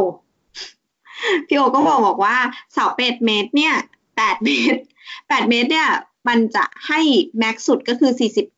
เมตรในการห่างกัน อ่าหมายความว่าแต่ละต้นน่ะจะอยู่ห่างกันได้สี่สิบเมตรไอตัว ใช่ เสา ค่ะ ก็สูงแปดเมตร อืมแล้วไง โอ ต่อ เค ก็คือหนึ่งร้อยห้าสิบเมตรเนี่ยที่จะลากมามันก็คือประมาณเสาสี่ต้น อืม ถูกไหม อือฮึ ราคาเสาสี่ต้น แต่ว่าถ้าเกิดเราลงทุนทำเองเนี่ย มันจะตกต้นละประมาณพี่เอพี่โอบอกว่าต้นละประมาณสี่พันแต่ว่ามันจะต้องรวมค่าอื่นด้วย เช่นค่าตั้งเสาค่าอะไร อืม อย่างเงี้ยตัวเสาอย่างเดียวสี่พันตีไป อืม เสาประมาณหมื่นหก หมื่นหกต่อต้นเหรอเออหรือว่าทุก สี่ ต้น ต้น ทุกต้นอ่า สี่ต้ อ่าน หมื่นหก สี่ต้นหมื่นหกแต่ว่าทีเนี้ยค่ามันจะสวิงค่าช่างไง อืม ซึ่ง อันนี้ เรา ก็ คิดว่า อันนี้แล้วแต่ช่าง เออ เราไม่แน่ใจว่าราคาที่เขาเสนออะบอกบอกว่าเสาราคาพันกว่าแม่งเสนอราคามาห้าหมื่นเนี่ย มันรวมค่าติดตั้งคือราคาเหมาทุกอย่างไหม เออเออเออ หรือว่าค่าเสาเดียว ถ้าเสาเดียวเป็นไปไม่ได้นะ มันแพงมาก อืม แต่ว่าถ้ารวมติดตั้งด้วย เสาสี่ต้น ติดตั้งลากสายเนี่ย ประมาณห้าหมื่นอะโอเค อืม ทีนี้ เอาจริงๆ คือเราเราก็ลองเปิดพันทิปดูด้วยว่าคนอื่นที่เขาเจอเป็นยังไง เขาก็มีแบบแบบแลกเปลี่ยนประสบการณ์เรื่องการการปักเสาของกฟพเหมือนกันกฟพก็คือส่วนภูมิภาคนะเขา อือฮึ ไอการการการปักเสาเพิ่มอ่ะในภาษาของการไฟฟ้าเขาเรียกว่าการขยายเขต อืม อ่าการขยายเขตไฟฟ้าลองไปเอาคำนี้ไปเสิร์ชดูก็ได้ มันจะมีส่วนใหญ่ก็จะบอกว่าราคาต้นเท่าไหร่แล้วก็คำแนะนำแบบเดียวกับที่พี่โอกับน้ำพูดเนี่ยคืออ่าทำเองก็ได้ เป็นเอกชนมาปักก็ได้ หรือจะให้การไฟฟ้าเหมาก็ได้ แล้วก็มีแบบเอกชนเหมา หมดเลย ซึ่งก็จะแพงมากอะไรเงี้ย อืมเหมาหมดเลยรวมค่าติดตั้งลากสาย ใช่ใช่ใช่ก็จะแพงมาก บางคนก็โดนหลากหลายหมื่นเหมือนกัน อืม มีค่ามิเตอร์ค่าแอมป์ค่าสายไฟจำนวนเท่าไหร่เอ่อค่าปักเสาเบ็ดเสร็จอะไรเป็นจำนวนเท่าไหร่ก็มันจะมีงบ แต่เราไม่รู้จริงๆว่าว่าแต่ละส่วนมันมันมันมีปัจจัยต่างกันยังไง เช่น อยู่เขตจังหวัดนี้แพงเท่านี้เขตในกรุงเทพแพงเท่านี้ต่างจังหวัดแพงเท่านี้อะไรอย่างนี้ อย่างที่อย่างที่คนที่เขาถามมาเขาเท่าไหร่นะ เขาบอกว่าช่างตีราคาให้ห้าหมื่นแต่ว่าเขามีเขามีบอกว่าโทรไปที่การไฟฟ้า ไม่เกินจากแนวหลักหนึ่งร้อยสี่สิบเมตร ปักฟรี อืม หนึ่งร้อยสี่สิบเมตรก็ประมาณสี่ต้น ใช่ก็ประมาณสี่ต้นเหมือนกัน อืม อืม แล้วก็ขยายต่อมาอีกต้นหนึ่งก็คือลงทุนแค่ต้นหนึ่งได้ไหม แต่มันก็ต้องทำเรื่องนะ อืม อืม อย่างบ้านเราก็ห่างจากปากซอย คือจำจำราคาไม่ได้แต่ว่าหลักการก็จะเป็นอย่างนี้เหมือนกันคือ ห่างเท่าไหร่ก็ไม่รู้ แต่ก็ต้องไปไปคุยที่ไฟฟ้า เสร็จปั๊บเขาก็จะส่งเจ้าหน้าที่มามามาสอบ ประเมิน มาดูเออมาประเมินดูก่อน แต่เสียตังค์ไปไม่น้อยเหมือนกันกับการ ใช่ใช่ การ เสียตังค์ไม่น้อ ซื้ ย อ เคยทำงานหนึ่งแล้วประมาณว่า ไอ้ทางเข้าสายอ่ะ มันมีเสาไฟฟ้าตั้งอยู่ อืม ก็เลยต้องทำเรื่องยื่นยื่นย้ายเสา อ่าอ่าอ่า ซึ่งเราต้องรับค่ารับผิดชอบรายการย้ายเสาทุกอย่างเองทั้งหมดด้วย แล้วปรากฏว่า คล้ายๆไอ้ตัวเสามันเกะกะหน้าบ้านเงี้ยเหรอ ใช่ใช่มัน อ่า ขวางทางหน้าบ้านอะไรประมาณเนี้ย อ่า อืม มันเหมือนประมาณว่าอยู่ตรงขอบรั้วที่กำลังจะตีรถเลี้ยวพอดี แล้วมัน อ่าเข้า ใช่การที่มันเหลื่อมออกมานิดนึงอ่ะมันทำให้เราต้องเพิ่มวงเลี้ยวขึ้น แล้วมันเป็นปัญหามากอะไรเงี้ยเขาก็เลยอยากย้ายให้มันแบบไปทางทางทางนี้นิดนึงสักเมตรสองเมตรอ่ะ ซึ่ง อืม แม่งแพงมากเว้ยเพราะว่าไอ้เสาต้นนั้นอ่ะ มันเสือกเป็นเสาที่มีหม้อไฟหม้อแปลงด้วย อ๋อ เออแล้วก็แบบโหเป็นแสนนะต้นนั้นอ่ะ เป็นแสนเลยเหรอแค่ค่าย้ายเนี่ยนะ ใช่เพราะว่าเหมือน ก็ เห ต้อ มื ง อนว่า ใหม่ปะ ใช่เพราะว่าเหมือนมันต้องทำลิมิตระหว่างเสาอยู่แล้วอะแล้วเหมือนมันตึงมือมาก ดังนั้นการย้ายมา มันไม่ได้ย้ายแค่เสาต้นเดียว เหมือนมันต้องย้ายเสาอีกต้นหนึ่งด้วย ให้ขยับเข้ามา ให้เป็น อ๋อ เพื่อระยะระหว่างแถว ใช่ ซึ่งมันไม่ได้แปลว่าต้นเดียว ก็คือแบบ ตอนฟังก็ยังอึ้งเลยแค่แบบขยับเสาเมตรกว่าๆเนี่ยนะ อะไรอย่างเงี้ย เออเออเออ มันต้องไปขยับต้นต้นอื่นขยับมาเพื่อให้ระยะระหว่างเสามันใกล้เคียง ใช่ใช่ แล้วจะไหนจะไอ้พวกสายต่างๆ ที่ลุงลังข้างบนสายเน็ตไฟเบอร์ต่างๆ ที่ติดตั้งเสร็จปั๊บไม่ต้องถอนออกแล้ว ติดแม่งถาวรอีก อืม อันที่ไม่ได้ใช้เขาก็ไม่เอาออกปะเขาก็ เอ ทิ้ง อใช่ ใช่ ใช่ใช่ ถ้าไปเก็บสายออกไม่งแพงกว่าเดินสายใหม่อีกมั้ง เออ ใช่ใช่ใช่เหมือนเคยได้ยินเรื่องนี้เขาบอกว่าถ้าไปเก็บเสาออกอะแพงกว่า โอ้โหมันพันกับอะไรบ้างก็ไม่รู้ไปเก็บออกน่าจะแพงกว่าอยู่แล้วแหละ เออ แล้วแบบไปตัดผิดตัดถูกของใครก็ไม่รู้โดนฟ้องอีก ใช่ อืม ใช่นี่มันก็เลยสร้างความพินาศชิบหายให้กับวงการถนนบ้านเราเนี่ยนะครับ ครับผมเป็นประเทศที่เดินไฟเบอร์เร็วที่สุดในโลกนะครับ ครับ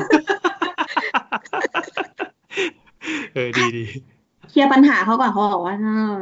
เออโอเค จริง ๆ แล้วมันต้องแปดเมตรไหมใช่คำตอบนี้ถูก ช่างพูดถูกต้องแปดเมตร ครับ ค่าเสนอมาห้าหมื่น ถ้ารวมทุกอย่างก็คือน่าจะโอ ก็ เค คือสมเหตุสมผล อืม แต่ว่าที่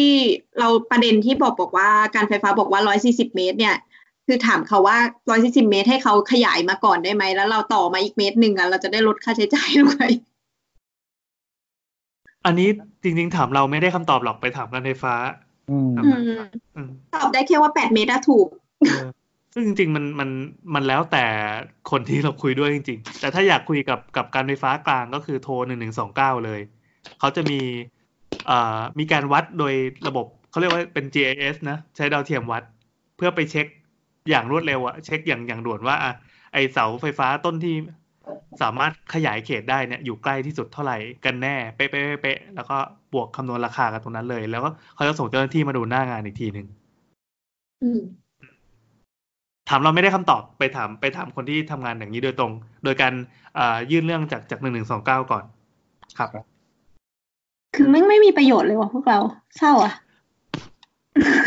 ไม่ก็อย่างน้อยก็เอากรณีศึกษาของตัวเองมาเล่าให้คนอื่นฟังได้ไง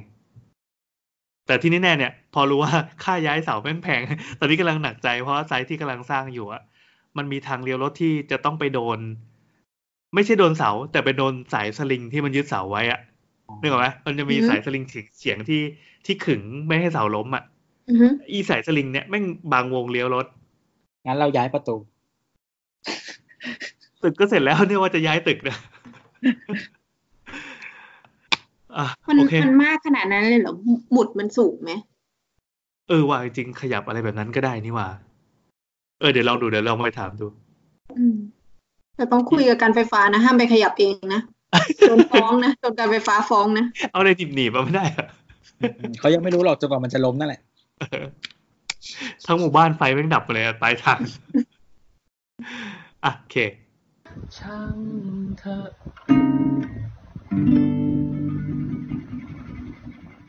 จากคุณช็อกช่อนนะคะ จ้า เห็นข่าว เห็นข่าวสาราริมน้ำถล่มก็กดเข้าไปดูภาพ อย่าเรียกริมเลย เรียกว่ายื่นเข้าไปในน้ำดีกว่า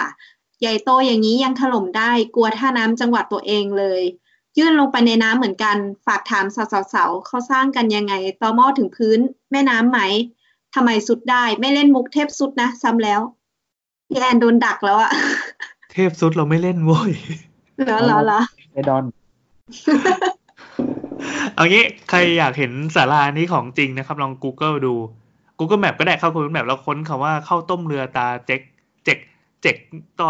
เจ๊กอะใช้ไหมเลขแปดอะ เจ๊ก เออแต่เวลาออกเสียงเขาเรียกว่าตาเจ๊ก มึงเขียนผิด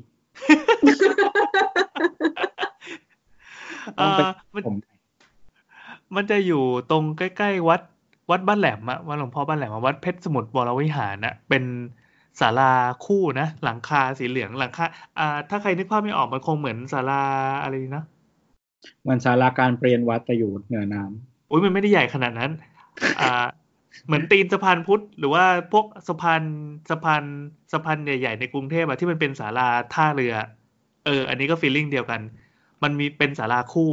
หลังคาสีเหลืองๆตั้งอยู่ริมแม่น้ำแม่กลอง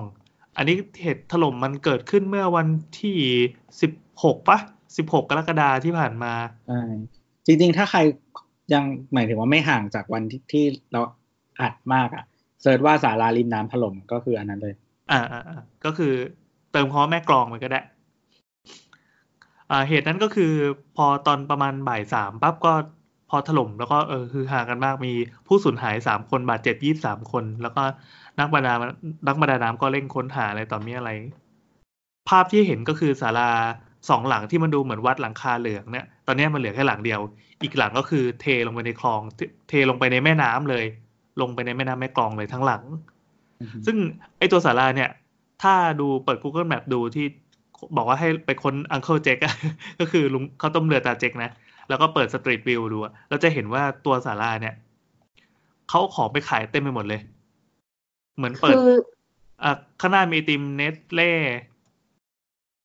แล้วข้างในก็เหมือนเป็นซุ้มที่คนเข้ามานั่งกินก๋วยเตี๋ยว คือเหมือนมีคนที่เข้าไปเข้าไปใช้ทำมาหากินในนั้นอะ อือหือ เออไม่ได้ใช้เป็นฟังก์ชันสำหรับรอเรือ มันเทียบเท่าตลาดเลยไหม มันลงเรือได้ด้วยเหรอ ข้างๆมันมีศาลาสำหรับรอเรือแล้ว อ๋อ ดังนั้นตรงนี้มันก็ไม่ได้เป็นศาลาสำหรับรอเรือ ซึ่งจริงๆ ช่องว่างระหว่างสองศาลาเนี่ยมันมันเลาะมันลงไปในท่าน้ำได้ มีแบบลงไปปั๊บมีมีพวกเรือหางยาวอะไรเงี้ยอยู่ อืม เออ เออ คือจะบอกว่าที่ผ่านมาคือวนเวียนไปแถวแม่กลองอยู่หลายครั้ง เพราะว่าเวลาจะจะจะไปเพชรบุรีไปเยี่ยมพ่อแม่อะไรเงี้ยก็จะต้องผ่านบางทีก็แวะไปกินเกินขนมที่แม่กลอง จะเห็นว่าแม่น้ำแม่กลองเนี่ยเป็นแม่น้ำที่เต็มไปด้วยโคลน มันไม่เคยใส มันก็คงเหมือนเจ้าพระยาช่วงปลายๆเนี่ยที่มันมันมีแต่สีโคลนน่ะเอาพูดเลย แล้ว ไป มัน ก่อนเดี๋ยวจะจะฮัดชิว แล้วมันเป็นแม่น้ำที่มันไหลอยู่ปะหรือว่าเป็นแม่น้ำนิ่ง ไหลไหลไหลมันไหลแล้วก็ไหลแรงด้วย เป็นแม่น้ำที่มีชีวิตชีวาตลอดเวลา แล้วก็เขาใช้คมนาคมกันจริงจัง มันไม่เหมือน ไม่เหมือนแม่น้ำที่แค่เอาไว้ขนของอะแต่อันนี้คือชาวบ้านยังใช้คมนาคมอะเพราะว่ามันจะมีคลองย่อย คือเหมือนกรุงเทพที่ที่ยังไม่ได้ถมคลองอะ อันนี้ยังไม่ถูกถม เออไม่ถูกถมมันจะมีพวกคลองย่อยเข้าไปในสวนมะพร้าวหรืออะไร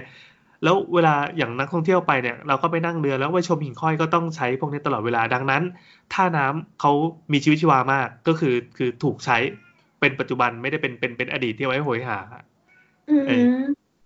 ศาลานี้ก็คือก็เป็นเป็นหนึ่งในอีกไม่รู้กี่สิบกี่ร้อยศาลาที่อยู่แปะอยู่ข้างๆ แม่น้ำแม่กลอง แล้วอย่างที่บอกว่าตัวแม่น้ำแม่กลองเนี่ย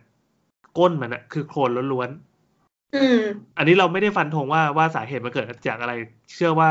อ่าหน่วยงานที่เกี่ยวข้องเขาคงไปดูกันแล้วล่ะว่าว่าเหตุอะไรที่ทำให้เกิดถล่มแต่ถ้าถ้าโดยทั่วๆไปถ้าเราเดาก็คือเออตัวแม่น้ำมันไหลใช่ไหมแล้วก็ ใช่ ตอหม้อเราก็ไม่รู้ว่าเขาปักลงไปได้มาตรฐานอะไรยังไงเท่าไหร่แต่มันก็มีเหตุอาคารที่วิบัติด้วยเหตุคล้าย ๆ กันนี้ ก็คือทำตอหม้อไม่ไม่ไม่ได้มาตรฐาน เวลาเทมนก็จะเอียงลงน้ำเหมือนที่เราอาจจะเคยเห็นคลิปเป็นมีมในอินเทอร์เน็ตหรืออะไรก็แล้วแต่ที่มันเป็นตัวบ้านที่พอน้ำท่วมน้ำป่าพัดมาปั๊บตัวบ้านค่อยๆเอียงลงเอียงลงเอียงลงแล้วก็ลงไป ในไทยก็มีมาแล้วหลายหลัง อืม แต่มันไม่ได้เกิดเหตุตอนที่คนอยู่กันเยอะๆขนาดนี้ อืม อืม ไม่คนตายด้วย เออมีคนตายมีคนตาย ครับ YouTube News แล้วทีนี้เวเวลาตายเวลาตายด้วยศาลาที่เป็นศาลาคอนกรีตทั้งหลังหลังคาไม่ใช่แบบเบาๆเหมือนพวกโป๊ะเรือนะอันนี้เป็นหลังคาแบบหลังคาวัดเลย หลังคาเหมื ห อน ลังคาแบบ กระเบื้องเหรอ เออ วั ก ส ระ ดุ เบื้องกระเบื้อง กระเบื้องเลยเหรอ ใช่ไม่ใช่กระเบื้องแผ่นใหญ่ด้วยนะ อันนี้เป็นกระเบื้องแผ่นแผ่นที่มันย่อยๆอะที่หลังคา แผ่นชั้นๆอะเฮ้ย เออ ไอ้นั่นนะ ที่ โค เราไป ตร เขีย ห น นักเลย เราไปเขียนชื่อ ใช่ใช่ใช่สาราที่ที่ เออเป็นกระเบื้องที่ต้องเขียนชื่อ ไอ้กระเบื้องว่าวแบบนั้นอ่ะโคตรหนั อั ก นี้ เลยเพราะ ไม่ใช่ ว่าก ระเบื้องว่าวเป็นเป็นกระเบื้องรอนนะแต่เป็นรอนแผ่นเล็ก อ๋อ เออซ้อนกันแล้วก็ตีแปรถี่ๆอ่ะอันนี้หนัก เออ จริง ก็ยังหนักอยู่ดี ๆเออเออเออก ระเบื้องว่าวจะรวยกันไปละ เอาแค่ตอนนั้นที่พรานกอ่ะ ที่โปะล่มอ่ะ แล้วหลังคามันเป็นเป็นอุปสรรคที่ทำให้คนจมน้ำลงไปเยอะๆอะจำได้ไหมอันนั้นน่ะ แค่ อืม แค่มันถล่มลงไป แล้วมีตัวศาลาอ่าหลังคาของศาลากด อันนั้นก็คนปีนออกมาไม่ได้แล้ว แต่อันนี้มันมีน้ำหนักของตัวโครงสร้างที่หนักมากด้วย เออ แล้วเราก็ไม่รู้ว่าว่าเอ่อมันมีสัญญาณเตือนอะไรหรือเปล่า อย่างอ่านข่าวก็คือมีคุณป้าคนหนึ่งที่เขา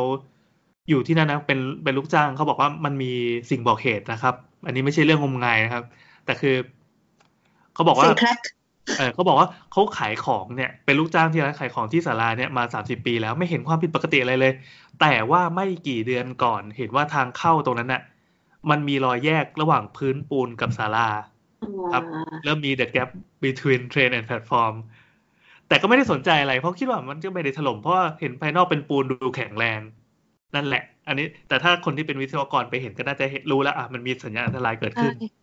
ในช่วงเวลาที่เกิดเหตุก็เห็นว่ามีคนเข้ามากินข้าวกลางวันกันเยอะมากเนื่องจากมันเป็นวันหยุด อยู่ๆก็ได้ยินเสียงแก๊ก แต่ก็ไม่มีอะไรเกิดขึ้นสักพักได้ยินเสียงแก๊กอีกครั้ง ไม่ถึงหนึ่งนาทีถัดมาสาราก็ถล่มทุกอย่างก็คือถูกกวาดลงแม่น้ำหมดเลย เราพี่มันมีคลิปหรือมีอะไรบอกแม่ว่า ไม่มี มันค่อยๆ หักทีละต้นหรือว่ามันไปพร้อมกันทั้งเพจเลย ไม่มีไม่มี ไม่มีใครถ่ายไว้มั้ง อืมไม่มีใครถ่าย อืม เออป้าว่ายน้ำไม่เป็นด้วย พอดีเห็นกล่องโฟมลอยอยู่ข้างหน้าเลยรีบคว้าไว้ก็เลยรอดมันได้ ทุกวัน เอา นี้ ป้าก็ลงน้ำไปด้วยเหรอเนี่ย ป้าก็ลงป้าว่ายน้ำไม่เป็นด้วย อ๋อ นึกว่าป้าแบบวิ่งออกมาทัน โอ้แล้วก็มีแบบข่าวที่เป็นรีเลทจากเว็บข่าวสดนะครับ ซึ่งเว็บข่าวสดกลายเป็นเว็บคลิปเบสไปแล้ว คือมีรีเลทซึ่งแบบเออสลดเสียงโหยหวนอะไรเงี้ย ข่าวหนึ่งญาติใจระทึกอีกอันหนึงอะไรเงี้ยเล่านาทีอะไรเงี้ยญาติน้ำตาดอง เป็นเว็บคลิกเบสใช่ไหม ครับ ข่าวที่ดีๆ มีถ่ายได้ในสนุกกระปุกนะครับ แต่โลกเราเป็นอย่างนี้ไปแล้ว โลกมันเปลี่ยนไปแล้วนะครับ เออ เอ็มทงเอ็มไทยอะไรอย่างเงี้ยนะครับ โอ้เนี่ยเนี่ยมีข่าวรีเลทก็ทีมกู้ชีพคาดมีเศษสาราทับร่างน้องเหมียวไม่ให้ศพลอยขึ้นมาเร่งใช้เครนยกเปิดอะไรอย่างนี้ ก็คือสรุปว่าติดใต้ซากกันเยอะจริงด้วย อ่าซากก็คือซากหลังคานั่นแหละ เอ่อมันมันเป็นไม่ใช่แค่หลังคาอย่างเนี่ยมันเป็นตัวตัวโครงสร้างเลยมันคือปูนน่ะคือปูนหนา อ้าวมันไม่ใช่ศาลาเปิดหมดทุกด้านเหรอ ๆสาระเปิดหมดทุกด้านไงแต่ตัวเสาอะแล้วไม่ใช่เสาอย่างเดียวมันมีอะไรนะที่เขาเรียกว่าค้ำยันคันทวยอะไรพวกนั้นน่ะที่เป็นปูนเป็นคอนกรีตหมดเลย อ๋อ ส่วนตกแต่งเยอะด้วย ใช่ใช่เดคอเรทเยอะด้วย ลองลองหาภาพดูก็ได้ดูตาม Google Map ที่ว่า ไม่อยากดูอะกลัว ไม่มันไม่มีไม่มีภาพสยองให้ดูเพราะว่าภาพมีแต่แบบขยะพลาสติกที่ลอยอยู่ที่หลงเหลือจากการจมไปของคอนกรีต เข้าใจว่าการตายไม่ไม่ได้เพราะแบบ อะไรอย่างนั้นปะมันเพราะลงน้ำปะ เอาง่ายๆมันเหมือนตึกถล่มแล้วกันแล้วเราติดอยู่ใต้ซากอะเพียงแต่อันนี้มีบวกน้ำเข้ามาด้วย เออ แล้วอะไรนะเขาถามว่าอะไรนะ มาถามว่าอะไรวะกำลังจะดูรูป อันนี้มันก็ดูดูเป็นเรื่องอาคารวิบัติอันหนึ่งที่ เราเคยคุยกันมานานแล้วว่าอยากจัด แต่หาวิศวกรที่ที่ทำเรื่องนี้สนุกสนุกมาคุยไม่ได้ ถ้าเกิดว่าคุณผู้ฟังคนไหนที่มีญาติโยม หรือว่าตัวเองเป็นวิศวกรแนวโครงสร้าง แล้วก็มีมีเคสอาคารวิบัติวิบัติสนุกสนุกมาคุยกับเรา เราอยากคุยด้วยนะครับ ติดต่อสาวๆมาได้ อ๋อเขาถามว่าเขาสร้างกันยังไงตอหม้อถึงพื้นแม่น้ำไหมทำไมสุดได้ เดี๋ยวขอเปิดรูปดูแป๊บนึง ต่อหมอถึงพื้นไหมนะ ไม่รู้ครับ มัน เอ มัอนต้อ ไม่ ง รู้ ถึง ตอบว่าไม่ นะ รู้นะครับตอบไหมว่าไม่รู้ ถ้าถ้าเกิดอยากรู้ก็ลองลองไปถามหน่วยงานที่เกี่ยวข้องดู แล้วเราแต่เออเออเคยน้ำมีความรู้ไหมเรื่องการทำโครงสร้างที่ต้องต้องไปยุ่งเกี่ยวกับแม่น้ำอย่างเงี้ยเขาทำกันยังไง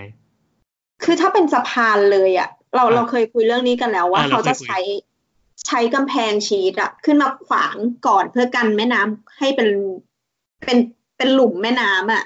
อ่าเหมือน แล้ว เหมื ก็ อนเอา ดูดน้ำออก เออเอาแผ่นไปบังไว้ ไม่ใช่ดิก็คือเสียบปักลงไปในน้ำก่อน แล้วก็กันให้เป็นกำแพงล้อมเอาไว้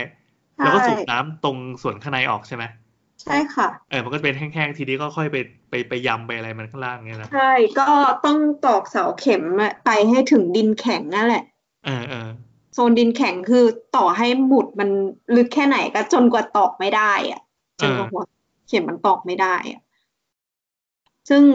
ซึ่งมันก็ต่อเข็มกันไปเรื่อยๆนะแล้วก็ค่อยเทปูน เทอะไร ฉีดคอนกรีตทำตอหม้อตั้งเสา เฮ้ยพูดนี้ ซึ่ง ไม่ มั แม่ น กล ก็ องเลจะเป็ ย นปูนชนิด อีกชนิดหนึ่งที่ไม่ใช่ปูนที่แบบปกติด้วย เออเอ เรา อ จำไม่ได้หมดแลน จำ ด์ ไม่ได้หรอกคือแต่ละแต่ละยี่ห้อมันจะมีชื่อแบรนด์ที่ที่ค่อนข้างจะสื่อไปถึงว่า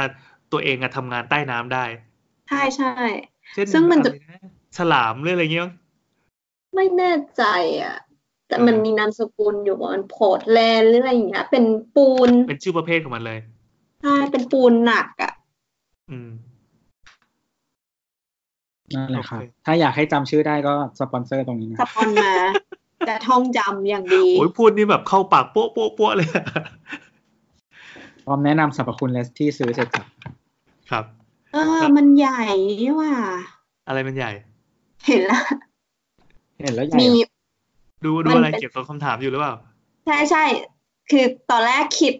คือพี่พูดนะก็ยังคิดถึงแบบว่าพวกก๋วยเตี๋ยวเรือริมทะเลอ่ะไอ้ริมแม่น้ำอ่ะ โอ้ยไม่เลยไม่เลยไม่เลย เออ คืนนี้แม่งโคตรสาราเลยอ่ะ คือ เออ สาราเลยอ่ะ ก็นี่ไงเลยบอกว่าให้นึกถึงพวกพวกอ่าไม่ใช่ท่าเรือ มันคือศาลาริมน้ำเจ้าพระยาที่เราเห็นว่าเขาใช้ใช้นั่งรอเรือ อือฮะ ในกรุงเทพแบบเวลาสร้างเขาสร้างจริงจังไว้ยแบบใหญ่ ๆ เป็นโครงสร้างตันๆเลยอะ เออเออมันเป็นโครงสร้างปูนเลยอ่ะ อ่า เก่าตีด้วยเถอะ เออ มันไม่ใช่โป๊ะด้วยเพอโป๊ะมันจะลอย เออเออ ไม่ใช่แพร อันเนี้ยน่าจะต้องลงแม่น้ำเลย นั่นแหละครับ โอเค ก็ตอนนี้คือหาช่วงวันที่เราอ่านอ่ะคือ ลองหาอ่านข่าวแล้วมันยังไม่มีใครคอนเฟิร์มสาเหตุ เออผ่านมาสิบวันเนอะจากเหตุการณ์ อืมครับ เราคิดว่าถ้าถ้าลองได้คุยกับคนที่เป็นวิศวกรก็น่าจะอธิบายสาเหตุได้ได้ได้จากตัวเคสก็ก็มันก็คงเป็นหนึ่งในกรณีศึกษาที่คงไม่ใช่เคสสุดท้ายอ่ะมันจะคงมีมาอีกเรื่อยๆเพราะเราก็อยู่กันอย่างมาตรฐานแบบเนี้ย คือบางอย่างมันยังไม่มีข้อมูลให้ให้พูดอย่างเช่นว่าแบบ เสามันลงไปลึกแค่ไหนอะไรอย่างเงี้ย อ่า เพราะมัน อ่าอ่าเรื่องแบบนี้มันมันต้องไปลงไปไปไปวัดค่าจริง ๆ เออเราก็เลยให้ให้ความเห็นได้แค่คร่าวๆ แต่คือมันก็ไม่ไม่ไม่ได้ชัวร์เราก็ไม่ได้ฟันธงไปทางนั้น อาจจะมีสาเหตุอื่นก็ได้ เช่นเอ่อมีนักกล้ามจำนวนจำนวนแปดสิบคนไปช่วยกันขย่มอะไรอย่างเงี้ย เออ ข้างบน เอ่ออ๋อมันมีเคสอาคารวิบัติอีกอันหนึ่งที่ที่น่าสนใจก็คือเขาเรียกว่าอะไรนะคอนโดไม้ไผ่เหรอ อ๋อ เออเหลาหน่อยได้ไหม เขาเขาเป็นคอนโดไม้ไผ่เลยนะ เราตั้งชื่อว่าคอนโดไม้ไผ่เลยอ่า ซึ่งก็เป็น อ่า โครงสร้างไม้ไผ่ทั้งหมด ที่ตอนนี้ห้ามเข้าแล้วปะ ใช่โดนปิดแล้ว อ่ะอ่ะก่อนก่อนที่จะสปอยอ่าเว็บ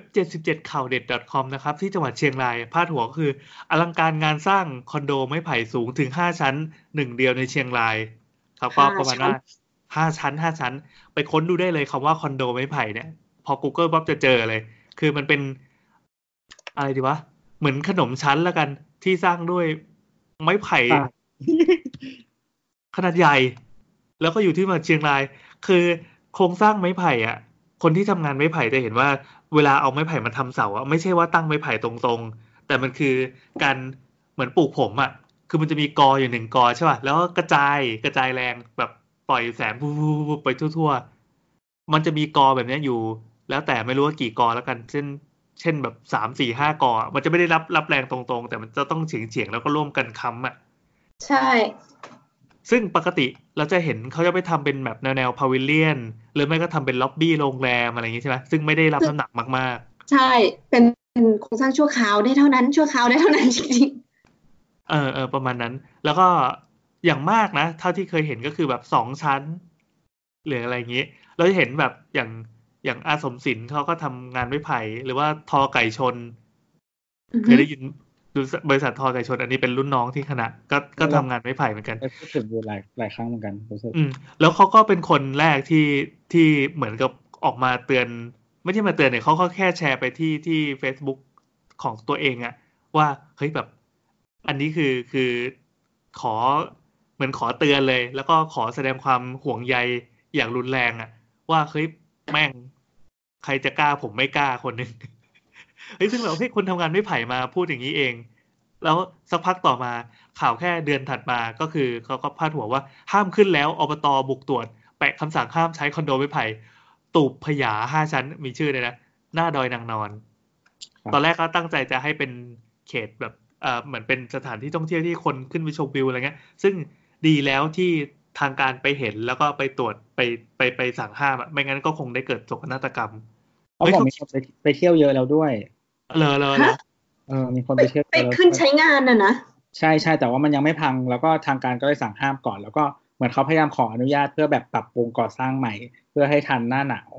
ก็คือมั เฮ้ น ย เป็น จริงด้วยว่ะ ที่นู่น เออเขาบอกว่าคือเขา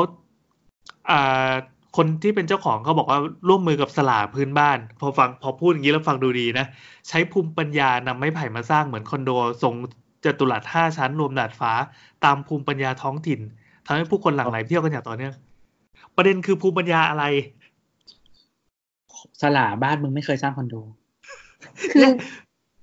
มันไม่ได้ เรา สเกลใหญ่ขนาดนี้ไง เราจะรู้สึกว่าพอเฮ้ยพอมีสลามาช่วยเว้ยแล้วก็มีคำว่าภูมิปัญญามาดูแบบเอ้ยน่าเชื่อถือมันคงสืบทอดมาตั้งแต่โบราณ แต่พอไปอ่านจริงๆอ่ะเจ้าของเขาบอกว่าภูมิปัญญาอินเทอร์เน็ต คือไป Google ดูวิธีมาว่าว่าทำยังไง แล้วก็เอามาลองทำดู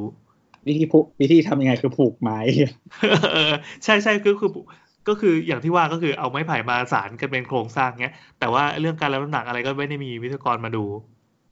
คือขนาดนั่งร้านไม้ไผ่อะนั่งร้านชั่วคราวที่เป็นไม้ไผ่อะยังไม่กล้าขึ้นเลยกูกลัว สลาช่างนะครับ ไอตัว ไอตัวไม้ไผ่อะมันเป็นแมทเทียลที่มันมันถูกใช้เยอะนั่นแหละเพราะว่ามันเป็นต้นไม้ที่แตกหน่อทั้งปีอะไรอย่างเงี้ย อืม แล้วก็แบบมันมันถูกใช้ง่ายมันเป็นลำต้นเส้นตรงใช่ไหมแต่ว่าข้อเสียของมันก็คือ เวลามันแห้งอะมันแตกเว้ยแล้วมันก็แบบมันมันงอได้อะเป็นพืชที่งอได้อะมันไม่เหมือนแบบต้นไม้อย่างอื่นที่บอกมันไม่งออะไรอย่างเงี้ย อืม มันปลูกมันหาง่ายแต่มันมีอายุการใช้งานสั้น ใช่ คืออย่างที่บอกว่าขนาดชั่วคราวยังไม่กล้าขึ้นเลยเรา อ่า เราเขาบอกบอกว่าเขาจะปรับปรุงนี่คือยังไง เสริมเสริมเหล็กเข้าไปเหรอ ไม่เขาบอกเขาจะมาปรุงแต่ว่าคือตัว อืม เอ่อที่ว่าเจ้าหน้าที่ไปไปไปสั่งงดเนี่ยก็คือห้ามใช้อาคารหรือยินยอมให้บุคคลใดใช้อาคารที่เกิดอาจเป็นพยันตรายตามมาตรา 40 วรรคหนึ่งและ 41 วรรคหนึ่งแล้วก็วงเล็บอธิบายว่า เป็นกรณีที่การก่อสร้างดัดแปลงเคลื่อนย้าย หรือรื้อถอนอาคารโดยไม่ได้รับอนุญาตก็คือ คือจริงๆก็สร้างโดยที่ไม่ได้ผ่านไม่ได้มีลายเซ็นด้วยซ้ อืม ำอืมเจ้าที่ท้องถิ่นก็ไม่ได้อนุญาต ก็ไม่น่าจะมีลายเซ็นบ้างตั้งแต่เขาหาวิธีมาแล้วนะ ถูกครับ เฮ้ยแล้วเดี๋ยวก่อนแล้วคนเราโอนเนอร์เขาเป็นใครอะอยากรู้เลย เพราะคือแบบจู่ๆเขาทำอาคารห้าชั้นขึ้นมาโดยที่แบบ ไม่ได้ขออนุญาต แล้วก็ทางการท้องถิ่นก็ไม่ได้แบบเฮ้ยเวิ่งจู่ๆมีตึกมาตั้ง อะไรอย่างนี้เหรอวะ โอ้ยน้ำน้ำไม่ต้องสงสัยหรอกเรื่องอะไรแบบเนี้ย มันมีบรรเหล่าบรรดาโฮมสเตย์รีสอร์ทที่งอกขึ้นมา คล้ายๆ กันเนี้ย โดยจุดประสงค์ก็คือให้นักท่องเที่ยวมาชื่นชมความงามเลยอะไรอย่างเงี้ยก็ว่าไป จริงมันก็คืออย่างเงี้ย ใครจะไปตรวจมันเป็นแบบ middle of nowhere ใครจะไปเดินตรวจ อ่าอ่า ใช่น่ะเฮ้ยเดี๋ยวก่อนเราที่พี่บอกบอกว่าโฮสเทลที่แบบ ไม่ไม่ได้ขออนุญาตนี่มีจริงเหรอ มีเยอะดิ คื อ่า อแบบ เอาเป็นว่าเอาเป็น จู่ ว่า ๆ ขออก็นุ คือ ญาต เอารถไปสร้างอะไรอย่างเงี้ยเลยเหรอแบบเอารถไปขนปูนตั้ง เอาคน เสา ที่เขาที่เขาถล่มกันที่ภูทับเบิกอะที่เขาแบบเคลียร์กันหมดเลยอะ ก็ อ่ะ อุดกันโดยไม่ได้รับอนุญาต เอาเป็นว่าสถานที่ท่องเที่ยวต่าง ๆ อ่ะ เวลามันคิดในระดับชาวบ้านอ่ะ มันจะมีอะไรแบบเนี้ยงอกขึ้นมาเอง เออ ส่วนที่จะไปทำเรื่องขออนุญาตหรือเปล่านั้นก็ก็แยกเป็นอีกกรณีหนึ่ง ซึ่งอ่ามันก็จะมีกฎหมายเหมือนกฎหมายโรงแรมใช่ปะว่าถ้าโรงแรมปั๊บเปิดถึงสี่ห้องรู้สึกน่าจะเป็นสี่ห้องมั้งตามตัวเลขนะสี่ห้องต้องขออนุญาตเขาก็เลยแบบเออเปิดสามห้อง หรือว่าเปิดสิบห้องแต่ว่ามีสามเจ้าของ แต่ว่าเป็นชื่อเดียวกันอะไรอย่างเงี้ย เออ ก็มี อืม มันมีเหมือนไอ้นี่ด้วยเหมือนอะไรอะเขาเรียกว่าอะไรวะเหมือนบางที่ห้ามทำโรงแรม แต่ว่าถ้าทำโรงแรมมานานแล้วเปิดต่อได้เลย อ๋ออ่ะแล้วเขาทำไงกันล่ะ เขาก็แอปทำโรงแรมปลอม แล้วก็เขา จริง เหรอ ๆ แอปทำโรงแรแอป ม ทำโรงแรมปลอมคืออะไร ก็คือซอยห้องแต่ว่าแบบไม่ได้กะจะใช้เป็นจริงๆหรอกปะ เออยังไงวะ ยังไง เหมือ วะ นเหมือนสร้างตึกขึ้นมาแล้วก็ซอยห้อง เออ ห้องเหมือนเหมือนเพื่อบอกว่าเป็นโรงแรม แต่ว่ารอเวลาก่อนแล้วค่อยไปขอ อ๋อ อ๋อ แล้วจำนวนห้องเท่านี้ อ่าอ่าอ่า แล้วค่อยทุบสร้างใหม่หมดเลย เป็นแบบดีๆที่จะใช้จริง เออเออเออ อืม แต่นั้นก็บอกได้ว่าอันนี้มันเป็นสิ่งที่มีอยู่แล้ว ถูก มีอยู่แล้วนะโรงแรมที่เหมือนแบบที่ห้องที่ใช้ไม่ได้จริงแต่มีผนังต่อกันเนี่ย แล้ว เจ๋ง นั อะ บจำนวนห้องนับจำนวนห้องตามนั้น เออเออ แล้วแล้วพอทุบสร้างใหม่ก็คือตามจำนวนห้องตามที่เคยมี แล้วก็เราก็อยู่กันอย่างนี้ยครับ นี่คือเมื่อกี้พอพูดกันเรื่องอัมพวาก็เลยนั่งไล่เปิดโฮมสเตย์อัมพวาที่เคยไปพักแล้วก็ไล่ไล่ดูตาม Google Map ใช่ไหมมันจะมีแบบ อันนู้นอันนี้ที่งอกงอกงอกขึ้นมาใหม่อ่ะ ดูแล้วก็รู้เลยว่าแบบเฮ้ยไม่ได้ขออนุญาตแล้วก็แบบแนวลุกล้ำลำน้ำอะไรมาอีกเพียบเลย ปิด เออส แน่ นุก แน่ ดี อืม ครับ ดังนั้นเราก็จงมั่นใจว่าตับใดที่เรายังอยู่ในมาตรฐานประมาณนี้ มีการเอ่อความเข้มงวดทางกฎหมายประมาณนี้ แล้วก็คนก็อะไรก็ได้ประมาณเนี้ยเราก็ยังเจอเคสแบบนี้อีกเรื่อยๆ กรณีนี้จะไม่ใช่กรณีสุดท้าย ก็วันวันแรกที่คุยกันเรื่องอีไม้ไผ่ที่สาวสาวนี้ก็เลยบอกแม่ว่าห้ามไปเด็ด ขาด เออเออดีดี เอออยู่เห ดี นือนี่เออเดี๋ยวไปเตือนพ่อด้วยดีกว่า เดี๋ยวแบบคือถ้าไม่รู้อะไรอย่างนี้แล้วไปหรือว่าบางทีแบบ มีคนมีมีคนมาเที่ยวแล้วต้องพาไปอะไรอย่างเงี้ย เออ นั่นแหละก็เลยบอกว่าห้ามไปเด็ดขาดแล้วก็นี่อ่านข่าวอีเว็บ เนี่ยเว็บแฮเว็บสำนักข่าวแห่งหนึ่งมึงไม่ไม่มีพิสูจน์อักษรเหรอวะ ทำไม แบบเนี่ยแบบเขาบอกว่าเขียนนางนอนเขียนนองนอน เขารีบเขารีบเขารีบข่าวเดียวนี้ต้องรีบ คือแบบเนี่ย ป่าอะไรเนี่ยคือแบบเขียนผิดใส่วรรณยุกต์ผิดพิมพ์ผิดอะไรก็ไม่รู้คือแบบ อืมนั่นแหละครั ไม่อย่า บ เรื่องมากนะเป็นพ่อขุนรามคำแหงเหรอะ ภาษามันมีไว้สื่อสารครับ ถ้าสื่อสารแล้วเป็นสวยก็เป็นป่า อ่ะโอเค อันนี้ได้คำตอบยังวะเนี่ยอันนี่ถามเรื่องอะไรนะคุยลิงเหรอะ ไม่ใช่ โอ้ยลิงผ่านไปแล้ว เอาทำปกเลยไหม เขาถามว่าไงวะ เอาขนมควยลิงแบบยังไม่คลุก โอ้โห ละครึ่งหนึ่งเป็นขนมหีควาย เอ้ย แล้วสามารถเอาแล้วเอาสามารถเอามาใส่กันได้ ปะ ไม่มันน่าจะใส่กันได้ ลิง อยู่ควายใหญ่ เอาลิงกับควายมาใส่กันไม่ได้หรอ หาคำถามไม่เจอแล้วอะ ขนาดปกวิดแคทเอ๊ะวิดแคทเลยลองเทกว่า EP ล่าสุดอะเขายังเป็นรูปสิงโตแบบน่าจะกำลังเลียไข่กันน่ะ แล้วก็มีแบบ ตัวผู้ ไข่สิงสองตัว โต เหรอ ไข่สิงโตงอกมา คือเขาเล่นไอ้นี่ไงเขาคุยกันเรื่องไลออนคิงว่าสุดท้ายแล้วดิสนีย์อะถึงจะทำให้ไลออนคิงมันเนียนยังไงนะ ให้มันดูเป็นสัตว์ป่าไง แต่ไม่มีฉากเลียไข่ ซึ่งนี่มันไม่ใช่สิงโตมันไม่ใช่ชีวิตที่แท้จริงอะนึกออกไหมหรือแม้แต่ ไอตัวนี่ไปดูมายังดูไปยัง ดูแล้ว อ่าดูแล้ว เพิ่ ใช่ ง ปะ ดูมาเมื่อวันพุธ คิดจะดูด้วย เฮ้ยดูเหอะดูเหอะ เฮ้ยทำไม เป็น อ่ะ คือแบบ Animal Planet แล้วใส่เสียงอะ เอ้ยมันก็ไม่ได้ขนาดนั้น เราบวกแค่ตัว เราเราไม่ประทับใจอ้าวเยี่ยแม่งดิสเครดิตเขา ไม่ก็จริงๆก็มีแต่คนพูดอย่างนี้แหละ คือคะแนนวิจารณ์ก็ก็บอกว่า เออ ไปดูแล้วก็ไม่ได้รู้สึกประทับใจกว่าของเก่า แต่ก็ช่างมันอันนี้ไม่ใช่ประเด็น คือเขาบอกว่าแม่งไม่มีฉากแม้กระทั่งว่าสิงโตวิ่งหันหลังให้กล้องแล้วเห็นตูดสิงโตอะเห็นรูตูด หรือว่าเห็นพวงไข่อะไรเงี้ยซึ่งว่าเออเออฟังดูแล้วก็น่าสนใจ ก็แต่ว่าแฟนของซิมบ้ายังไงก็ต้องเป็นพี่น้องกับซิมบ้า ใช่ อ่า ข้อเดียวกัน เออ อะไรประมาณนั้น คือ ก็สง มัน สั อาย จจะมีคือบางฝูงมันอาจจะมีแบบตัวผู้สองตัวก็ได้ถ้าเป็นพี่น้องกันอะในธรรมชาติอะมี ก็คือคล้ายๆ เป็นแบบมูฟาซ่ากับสกา อือ อื ฮึ ม เออแต่ว่าคือปกติแต่ว่ามันต้องเป็นลูกของสักตัวหนึ่งแน่นอนยีนาร่า เอ๊ะแล้วเหมือนจะอ่านในที่เขาบอกว่า คือตัวพ่ออะก็ไม่ชัวร์ไงว่าตัวเองอ่ะไปซ้ำใครไปบ้าง ดังนั้นลูกสิงโตที่เกิดมาเนี่ย คือรักทุกคนหมดเลย คือ คือปกปกติมันต้องซ้ำตัวเมียทุกตัวอยู่แล้ว พอมีลูกออกมามันก็ซ้ำลูกอีก อ๋อ จนมันจะมาชาเลนจ์เพื่อเป็นหัวหน้าฝูงใหม่ อ้าวแล้วสิงโต ถ้า ลู มี ก ลู ห ก ลานมันออกมาไม่อ้องเหรอ ไม่รู้มันเป็นธรรมชาติของมัน อืม แต่ว่าถ้ามีลูกตัวผู้มันถ้าพอโตแล้วมันต้องถ้าไม่ออกจากฝูงก็ต้องฆ่าทิ้ง อ๋อดังนั้นการออกจากฝูงจึงเป็นวิธีการกระจายสายพันธุ์ที่ดีที่สุดไอตัวที่โดนขับออกไปถึงถึงดี ดังนั้น ใช่ ตอนจบสกามันโดนขับปะวะหรือมันตาย โดนไฮยีน่าลุมไง นี่ อ๋อ ดูหรือยังเนี่ย ลืมลืมลืมลืม ไม่แต่มันมีภาคต่อไปไง อ๋อเหรอ หมายถึงว่าในการ์ตูนมันมีภาคต่อ ภาคดีวดีเปล่า ใช่ใช่ใช่ แล้วเราไม่ได้ดูภาคสองอะสกายยังอยู่เหรอ ภาคสอง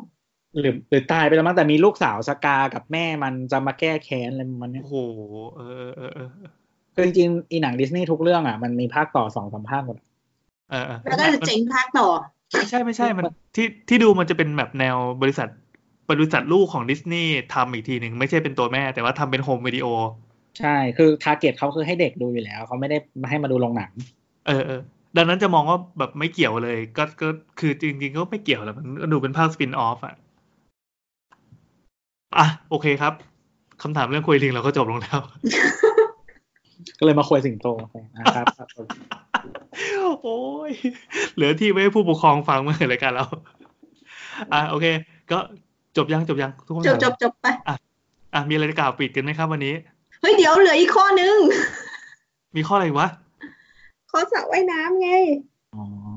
แต่เวลาอ่ะคุยสั้นๆก็ได้เพราะว่าอันนี้กระแสที่เขาคุยกันฮือฮาฮือฮาในโลกออนไลน์ ก็มันจริงๆแล้วมันจบไปแล้วลอกหนึ่งแล้วมันก็กลับมาอีกแล้วลอกหนึ่งอันนี้เป็นใครถามครับ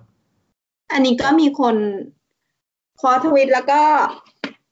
ติดแท็กให้เราประมาณสองคน ก็คือคุณชอบชอนคนหนึ่ง แล้วก็อีกท่านหนึ่งจาก จากจากจาก อ๋อนี่ไงอาจารย์เขามาโพสต์เฉลยด้วย อ่ายังไง ไม่ใช่ แต่คลิปคลิปเฉลยมันก็เป็นแบบยูทูบเบอร์ทำอ่ะ ไม่แม่มันมีบทความที่เฉลยอะ อืม เอาเอาไปเขาเขาถามว่าอะไรก่อนดีกว่าอธิบายก่อนอธิบายก่อนเผื่อใครมาฟังที่แบบ ก็คือมันเป็นคอนเซ็ปต์ตึกตึกหนึ่งที่ลอนดอน ลอนดอน เป็นเป็นคือมันเป็นตึกทรงสี่เหลี่ยม อืม ก็ยอดตึกเป็นสระว่ายน้ำ ใช่สระว่ายน้ำอย่างเดียวเลย ของของตึก แล้วก็เป็นใสสีด้าน ซึ่งมันคือเขาบอกเป็นอะคริลิกไม่ใช่กระจก ไอคลิ อื ป ม อือฮึใสสีด้านแล้วก็คือคำถามก็คือ จะขึ้นไปยังไงวะ อืม เพราะว่ามันไอสระว่ายน้ำที่เราพูดถึงเนี่ยมันไม่มีขอบเลย ก็คือเป็นเหมือนอะคริลิกตั้งเป็นวุ้นอยู่ตรงกลางอะ อ่าอ่าอ่าอ่า อยู่บนดาดฟ้าตึกด้วย อือฮึ เราจะเคยเห็นพวกสระว่ายน้ำที่มีผนังหนึ่งด้านหรือสองด้านที่เป็นใสๆใช่ไหมแล้วก็แบบเออเทค คือ วิวอะสามอัน เออที่เขาชอบใช้คำว่าอินฟินิตี้เลยสักอย่างที่มันไม่มีขอบอะเอาไว้ อืม เอาไว้เท้าแขนได้อย่างเดียวอะไรอย่างนี้ใช่ไหม อืม แต่นี่มีสี่ด้าน ใช่ ก็ อ่าแล้ว โปรเจกต์นี้ชื่อโปรเจกต์ Infinity London อ่ะอินฟินิตี้จริงด้วยอ่ะ เออ ก็เขาบอก อินฟินิตี้เอชโพ ครับ เขาบอก เขาก็ อันนี้มันยังเป็นโปรเจกต์อยู่นะ เขาก็ขึ้นว่า World First 360 Degree Infinity Pool Will Soon ทำไมสามร้อยหกสิบเราต้องอ่านเป็นภาษาไทยวะ เราสังเกตมาหลายทีแล้วเวลาแบบมีภาษาอังกฤษภาษาไทยปน เอ กัน อเรา อะ จะอ่านภาษาไทย เออเวลาเป็นตัวเลขเราจะพูดภาษาไทยจนเราไม่งตอนนี้จำสับสนอยู่เลยฮันเดกับกับเทาสั้นนี่อันไหนร้อยอันไหนพันวะ คือถ้าจะเอาเร็วอะเราจะอ่านภาษาไทย แต่ต้องต้องเป็นไบลิงเกตอย่างอย่าง เออ ตัวตัวอ่านเป็นภาษาไทยภาษาอังกฤษ เออ ถ้าเรียกว่าอ่านภาษาไทย แต่ว่าอังกฤษก็ได้ เออ แต่ว่าพอเรียนภาษาอื่นแล้วอะ ถูกต้อง คืออย่างภาษาฝรั่งเศสอะที่เคยเล่าเรื่องเลขอะแม่งยากมากเว้ย เอ เอ อ อ ที่ที่ที่มันไม่มีเลขแปดสิบแล้วมันใช้สี่คูณยี่สิบ อ๋อเออเออเออ อืม เออมันนั่นแหละคือ แต่อังกฤษอะพอได้มันง่ายกว่านั้น อังกฤษมัน อืม ง่าย อะไร ง่ายจริงภาษาไทย เมื่อกี้เราคุยเรื่องอะไรนะ คุยลิงเหรอ่ะ ไม่ใช่ อีควาย คุยเรื่อง 360 องศาก็ อ๋ คือ อ ครับครับ เขาเขาก็โปรโมทว่าเนี่ยมันจะเป็นภูที่สามารถมองได้เทควิวได้ 360 องศาเลยหมายถึงว่า 360 องศาก็คือ รอบตัวเราอะ โอ้มันจะเอกโซติกมากเลย ใครที่ได้ ใช่ ได้ครอบครองสระนี้ อ่า 360 องศานี้ก็หมายถึงว่าเท้าคุณก็ไม่มีด้วยนะ ฮะ คืออะไรวะ ก็ คือ คือตึกเนี้ย พื้นข้างล่างสระมันเป็นใสเหมือนกัน ใสเหมือนกัน อ๋อพื้นล่างใสๆเลย ใช่ ใช่ค่ะ อ๋อค คือ รับ สระมันมีคนที่เดินอยู่ข้างล่างอะก็คือมองขึ้นไปได้ อ๋อ อยากเห็นมุมนั้นจัง ก็คงจะไม่น่าดูนะพี่ อ่ะแล้วไงแล้วไง โอเค ก็คือมันก็เลยเป็นกระแสในโลกออนไลน์ คือโปรเจกต์ตัวเนี้ยมันถูกปล่อยรูปออกมา อืม แล้วก็เป็นที่น่าสนใจก็คือมีคนถามคำถามว่า เอ้า ในเมื่อมัน 360 องศาจนแบบไม่มีขอบสระเลยอย่างเงี้ยแม่งมันขึ้นสระไปได้ยังไงวะ เออ เพราะว่าตึกเนี้ยโปรเจกต์ของเขาอะอยู่ที่ 220 ฟุต เป็นตึก 55 ชั้น ไม่แน่ใจตัวเลขนี้นะ แต่ 55 ชั้น อืม ก็คือตึกสูงเลยล่ะ แล้วก็ไม่มี ไม่มีอะไรข้างๆเลย ไม่มีแม้แต่ปล่องลิฟต์ให้เราดู อืม แล้วก็มีแบบคนในอินเทอร์เน็ตเอามาชาเลนจ์กันเนาะประมาณว่าเฮ้ยเราจะทำยังไงแบบบางคนก็แบบมีทำเป็นกราฟิกประมาณว่า อยู่ตึกข้างๆแหละแล้วก็โดดมาอะไรอย่างเงี้ย เออเออเออเออ มันก็ดูเป็นความท้าทายทางดีไซน์ทางทางสถาปัตยกรรม แล้วก็ทาง เออเออเขาทำไงกัน เฉลยไหม ก็ทางอันนี้อ่านมาจากเว็บ เราอ่านมาสองเว็บ อ่า เว็บแรกเว็บลอนดอนเมโทรลอนดอนเขาก็เล่าให้ฟังนะว่า รู้ไหมว่าตึกเนี้ยเป็นตึกที่ตลกมาก เพราะว่าตึกส่วนใหญ่อะเขาจะมาพร้อมกับการการอยากได้ตึกแล้วค่อยมาเสริมสระว่ายน้ำเป็นฟ a ซิลิตี้ อืม แต่ตึกเนี้ยมาถึงโดยการพูดว่าเขาต้องการสระว่ายน้ำที่สูง เจ็ด แล้วตึกตัวเนี้ยทำมาเพื่อซัพพอร์ตสระว่ายน้ำนี้ มันเป็นโรงแรม โปรเจกต์เนี้ยเป็นโรงแรม โอ้โหมันเป็นประโยคของคนรวยชัด ใช่ใช่ค่ะ นี่อ๋อมันมีโค้ดจากคนที่น่าจะเป็นคนที่แบบดูโปรเจกต์นี้ไง อเล็กซ์ปะ ใช่ใช่ใช่ Technical Director Alex c a m s l e y นี่อันนี้จากเว็บ Compass Pool ครับ .co.uk we face some quite major technical challenges to this เขาบอกว่าก็เหมือนกับว่ามันเป็นแบบมันยากมากในการอีทำให้อันนี้มันแฮปเป็นได้ใช่ไหมบอกว่าปกติแล้วถ้าเป็นสระว่ายน้ำธรรมดา มันก็คือแบบแค่บันได แต่ว่าเขาไม่อยากมีบันไดที่อยู่นอก อืม อาคาร หรือว่าบันไดที่อยู่ในอาคาร อ่า ก็ตามมันทำให้แบบเขาบอกว่าทำให้วิวมันเสีย มึงเล่นเดอะซิมมากไปแล้ว อืมก็แล้วเขาก็บอกว่าก็ก็ไม่อยากให้น้ำถ้ามีบันไดในอาคารตรงๆเนี่ยมันก็คือจะอันเนี้ยใช้น้ำหกแสนลิตร อ่า อืม หกแสนลิตรมันก็จะไหลอะไรอย่างนี้ก็คือโซลูชันก็คือเขาบอกว่ามีประตูที่เป็นเหมือนประตูเรือดำน้ำก็น่าจะเป็นเหมือนเพชเชอร์ล็อกอะไรในแนวนี้ ใช่ใช่ อืม แล้วก็บันไดที่หมุนได้ ใช่ ที่ แล้วมันจะหมุนขึ้นมากลางสระ เป็นเหมือนคล้ายๆลิฟต์อยู่พอสมควร เออใช่ใช่แต่ ก็คือขึ้นมากลางสระแล้วก็เป็นบันไดขึ้นมา หมายความว่าตรงกลางเนี่ยประตูมันมันมันเปิดยังไงอ่ะตอนแรกประตูมัน ไม่ใช่ นนอน ที่เห็น ต ไอ้สี่เหลี่ยมดำๆตรงนั้นใช่ไหม อ่าอ่า สี่เหลี่ยมดำๆตรงนั้นน่ะ มันเป็นกระจกข้างล่าง มันดำเพราะว่ามันเป็นปล่องลงไป อ๋อ แต่ว่า ก็เลย มัน ดับ ไม่ใช่ทางเข้า เออ แล้วไงอ่ะ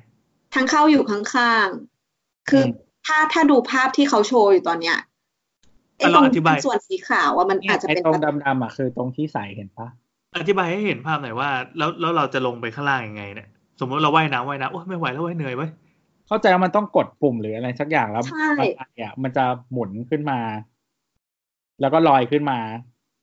ไอ้ตรงหมายความว่าตรงสี่เหลี่ยมนั่นแหละเหรอมันจะดันขึ้นมา คิดว่าข้างๆนะที่ ข้ น้ำบอก าง สี่เหลี่ยมอะเป็นแบบมันเป็นหลุมลงไป อ๋ ที่ อ ลึก สี่เหลี่ยมเป็นแค่หลุม อืมอืมอืม ใช่ ๆ เป็นหลุมที่คนข้างในตึกอะสามารถมองขึ้นมาได้อะ แล้วไอ้ตรงหลุมนั่นอ่ะด้านใต้หลุมมันมันเป็นเหมือนกระจกเหมือนมันเป็นเหมือนใสอ่ะ อ่า อืม ลองมองผ่านหลุมนะขึ้นมาข้างบนได้ เออ แล้วไงทำมันทำยังไงให้บันไดไม่เปียก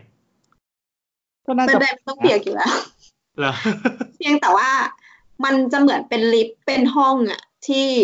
ที่ให้คนเข้าออก มันน่าจะ อ่า ล็อกสองชั้นอะไรอย่างนี้ป่ะ ใช่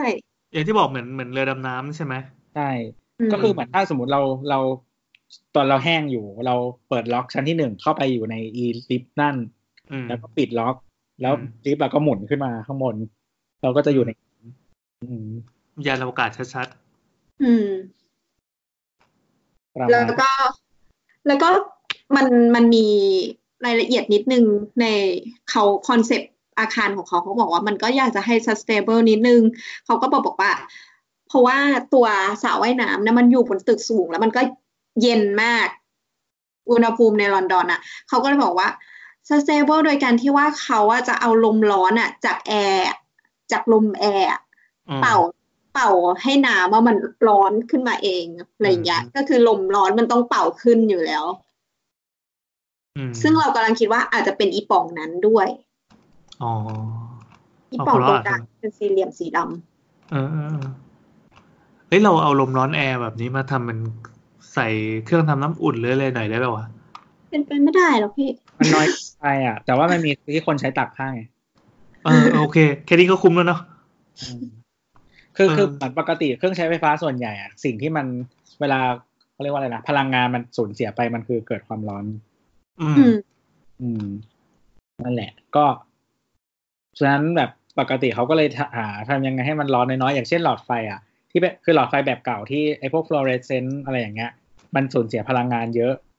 ก็คือมันใช้ไฟเยอะแล้วก็ร้อนด้วย แต่ว่าหลอดพวก LED อะไรเงี้ย มันสว่างกว่าใช้ไฟน้อยกว่าก็เพราะมันสูญเสียความร้อนน้อยมันแล้วมันก็ประหยัดไฟ เราใส่ไฟใส่ไฟไปนิดเดียวสูญเสียความร้อนนิดเดียว กลายเป็นเปลี่ยนเป็นพลังงานแสงหมดเลยอะไรเงี้ย อืม นั่นแหละครับ ครับ ก็ถ้าอยากรู้เรื่องไฟก็ไปฟัง EP หนึ่งร้อยสิบนะครับ สนามนี้แข่งแสงครับสนุกมากครับ อ่ะมีคนซื้อโคมไฟตามไปแล้ว ชอบอ่ะ แล้วเราก็เลยบอกว่าไปซื้อหลอดไฟสมาร์ทดีกว่า โฆษณาอีก EP หนึ่งอ่ะ โอเค จบยัง จบละ จบแล้วครับ อ๋อมีเรื่องเกมหน่อยก่อน เอาเรื่องเกมด้วยเหรอ จริงๆอันนั้นเขาถามอีกรายการหนึ่งนะ เขาแท็กมา อ๋อเขาแท็กมาเฉยๆบอกว่าถ้าถ้ารายการนั้นตอบไม่ได้จะมาถามสาวๆแล้วนะ อ่ะไหนๆก็ไหนๆละ อ่าไหนว่า EP นี้จะแป๊บเดียวอันนี้มันชั่วโมงกว่าละ เฮ้ยเนี่ยเขาบอกว่าไอ้ลิฟต์ตัวนั้นนะมันจะใช้เวลาโปรเซสสำหรับการขึ้นมาประมาณ 30 วิเอง คือแม่งไม่นานเว้ยเฮ้ยจริงเหรอวะ จะหนีบขาขาดปะวะ เออ น่ากลัวค่ะเราแอบพูดหรอกว่าคนที่ขึ้นไปต้องไม่เป็นโรคกลัวความสูงนะ ต้องไม่กวนเลยเลยอ่ะ เออแต่มันก็มีคำถามหลายคำถามต่อมานะ ที่บอกว่าถ้าสมมติว่ามึงสร้างอย่างนี้เสร็จจริงอ่ะ เราแบบคนเล่นน้ำอยู่แล้วน้ำก็เฉาะมาล่ะ ก็คงไม่น่าเป็นอะไร เพราะว่าฐานตึกกว้าง แล้วก็ ถ้าสมมติว่าเกิดเอิร์ q เควกขึ้นมาล่ะ ก็ตายลาก่อน แต่โปรเจกต์เนี้ย มันตอนเนี้ยมันยังเป็นคอนเซปต์อยู่ เพราะบอกว่ามัน จะได้รับการคอนเฟิร์มมาประมาณปี 2020 ซึ่งซึ่งเราก็จะมารอดูต่อไปว่าโปรเจกต์นี้จะเป็นไปได้ไหม อืมอืมอืม มันไม่น่าจะคุม บ้าง จริงๆ เราว่าไม่น่าคุ้มแหละ อ้าวแต่มันได้รับการกล่าวขวัญกันระดับโลกขนาดนี้ เราคิดว่าเขาปล่อยรูปออกมาเพื่อกระตุ้นตลาดอ่ะ อ่า ประมาณนั้น ม เขาบอกยังไม่รู้จะสร้างตรงไหนในลอนดอนด้วยซ้ มันก็อารมณ์เหมือนเหมือนตึกหนึ่งในเมืองไทยที่แบบพอปั่นให้ชื่อเสียงมันเยอะๆปั๊บแล้วทีนี้หลังจากนั้นก็ก็ว่ากัน ำอืมแล้วก็ แต่ เจ๊ง รูปที่เอามาโฆษณานี้อยู่ข้างๆ มีหำแห่งลอนดอนเลยนะ งานของฟอสเตอร์นะ อ๋อเหรอเออ มองเห็นแบบไอ้นี่ด้วยตึกที่สูงที่สุดในลอนดอนตอนนี้เดอะชาร์ด อืม อ่ะเรื่องเกมค่ะ เรื่องเกมนี้สั้นๆแล้วกันนะ เพราะว่ามันมีคำตอบแล้ว ไม่มีเพราะเขาทำ เอา ไม่ อ ได้ ย่างนี้ด้วย สอบถามใครใช้ PS4 รีโมทเพลย์บ้างครับ ตอนนี้หาวิธีเอาออกไปเล่นนอกบ้านทำได้จริงไหมครับหาคำตอบมาให้ที เพจโฟเอาไปเล่นนอกบ้าน ก็คือมันจะมีฟังก์ชันรีโมทเพลย์มันก็คือเหมือนกับว่าเราใส่เกมไว้ในเครื่องเราใช่ไหมครับ อ่า แล้วเราอ่ะเล่นผ่านจอหรืออุปกรณ์อื่น อย่างเช่น iPhone iPad คอม อืม ถูกไหมไม่งงใช่ไหม ไม่งงไม่งง เออนั่นแหละก็คือเหมือนเกมมันรันอยู่ที่เครื่องเครื่องเพย์อ่ะ แล้วมันก็ อืม ส่งภาพส่งอะไรอย่างเงี้ย ไปตามไปตามเน็ตเวิร์กอะไรอย่างเงี้ย แล้วเราก็ไปเล่นอีกที่หนึ่ง อืม ทีนี่เขาบอกว่าเขามีปัญหาก็คือเขาเล่นได้ด้วยกับในโฮมเน็ตเวิร์กเท่านั้น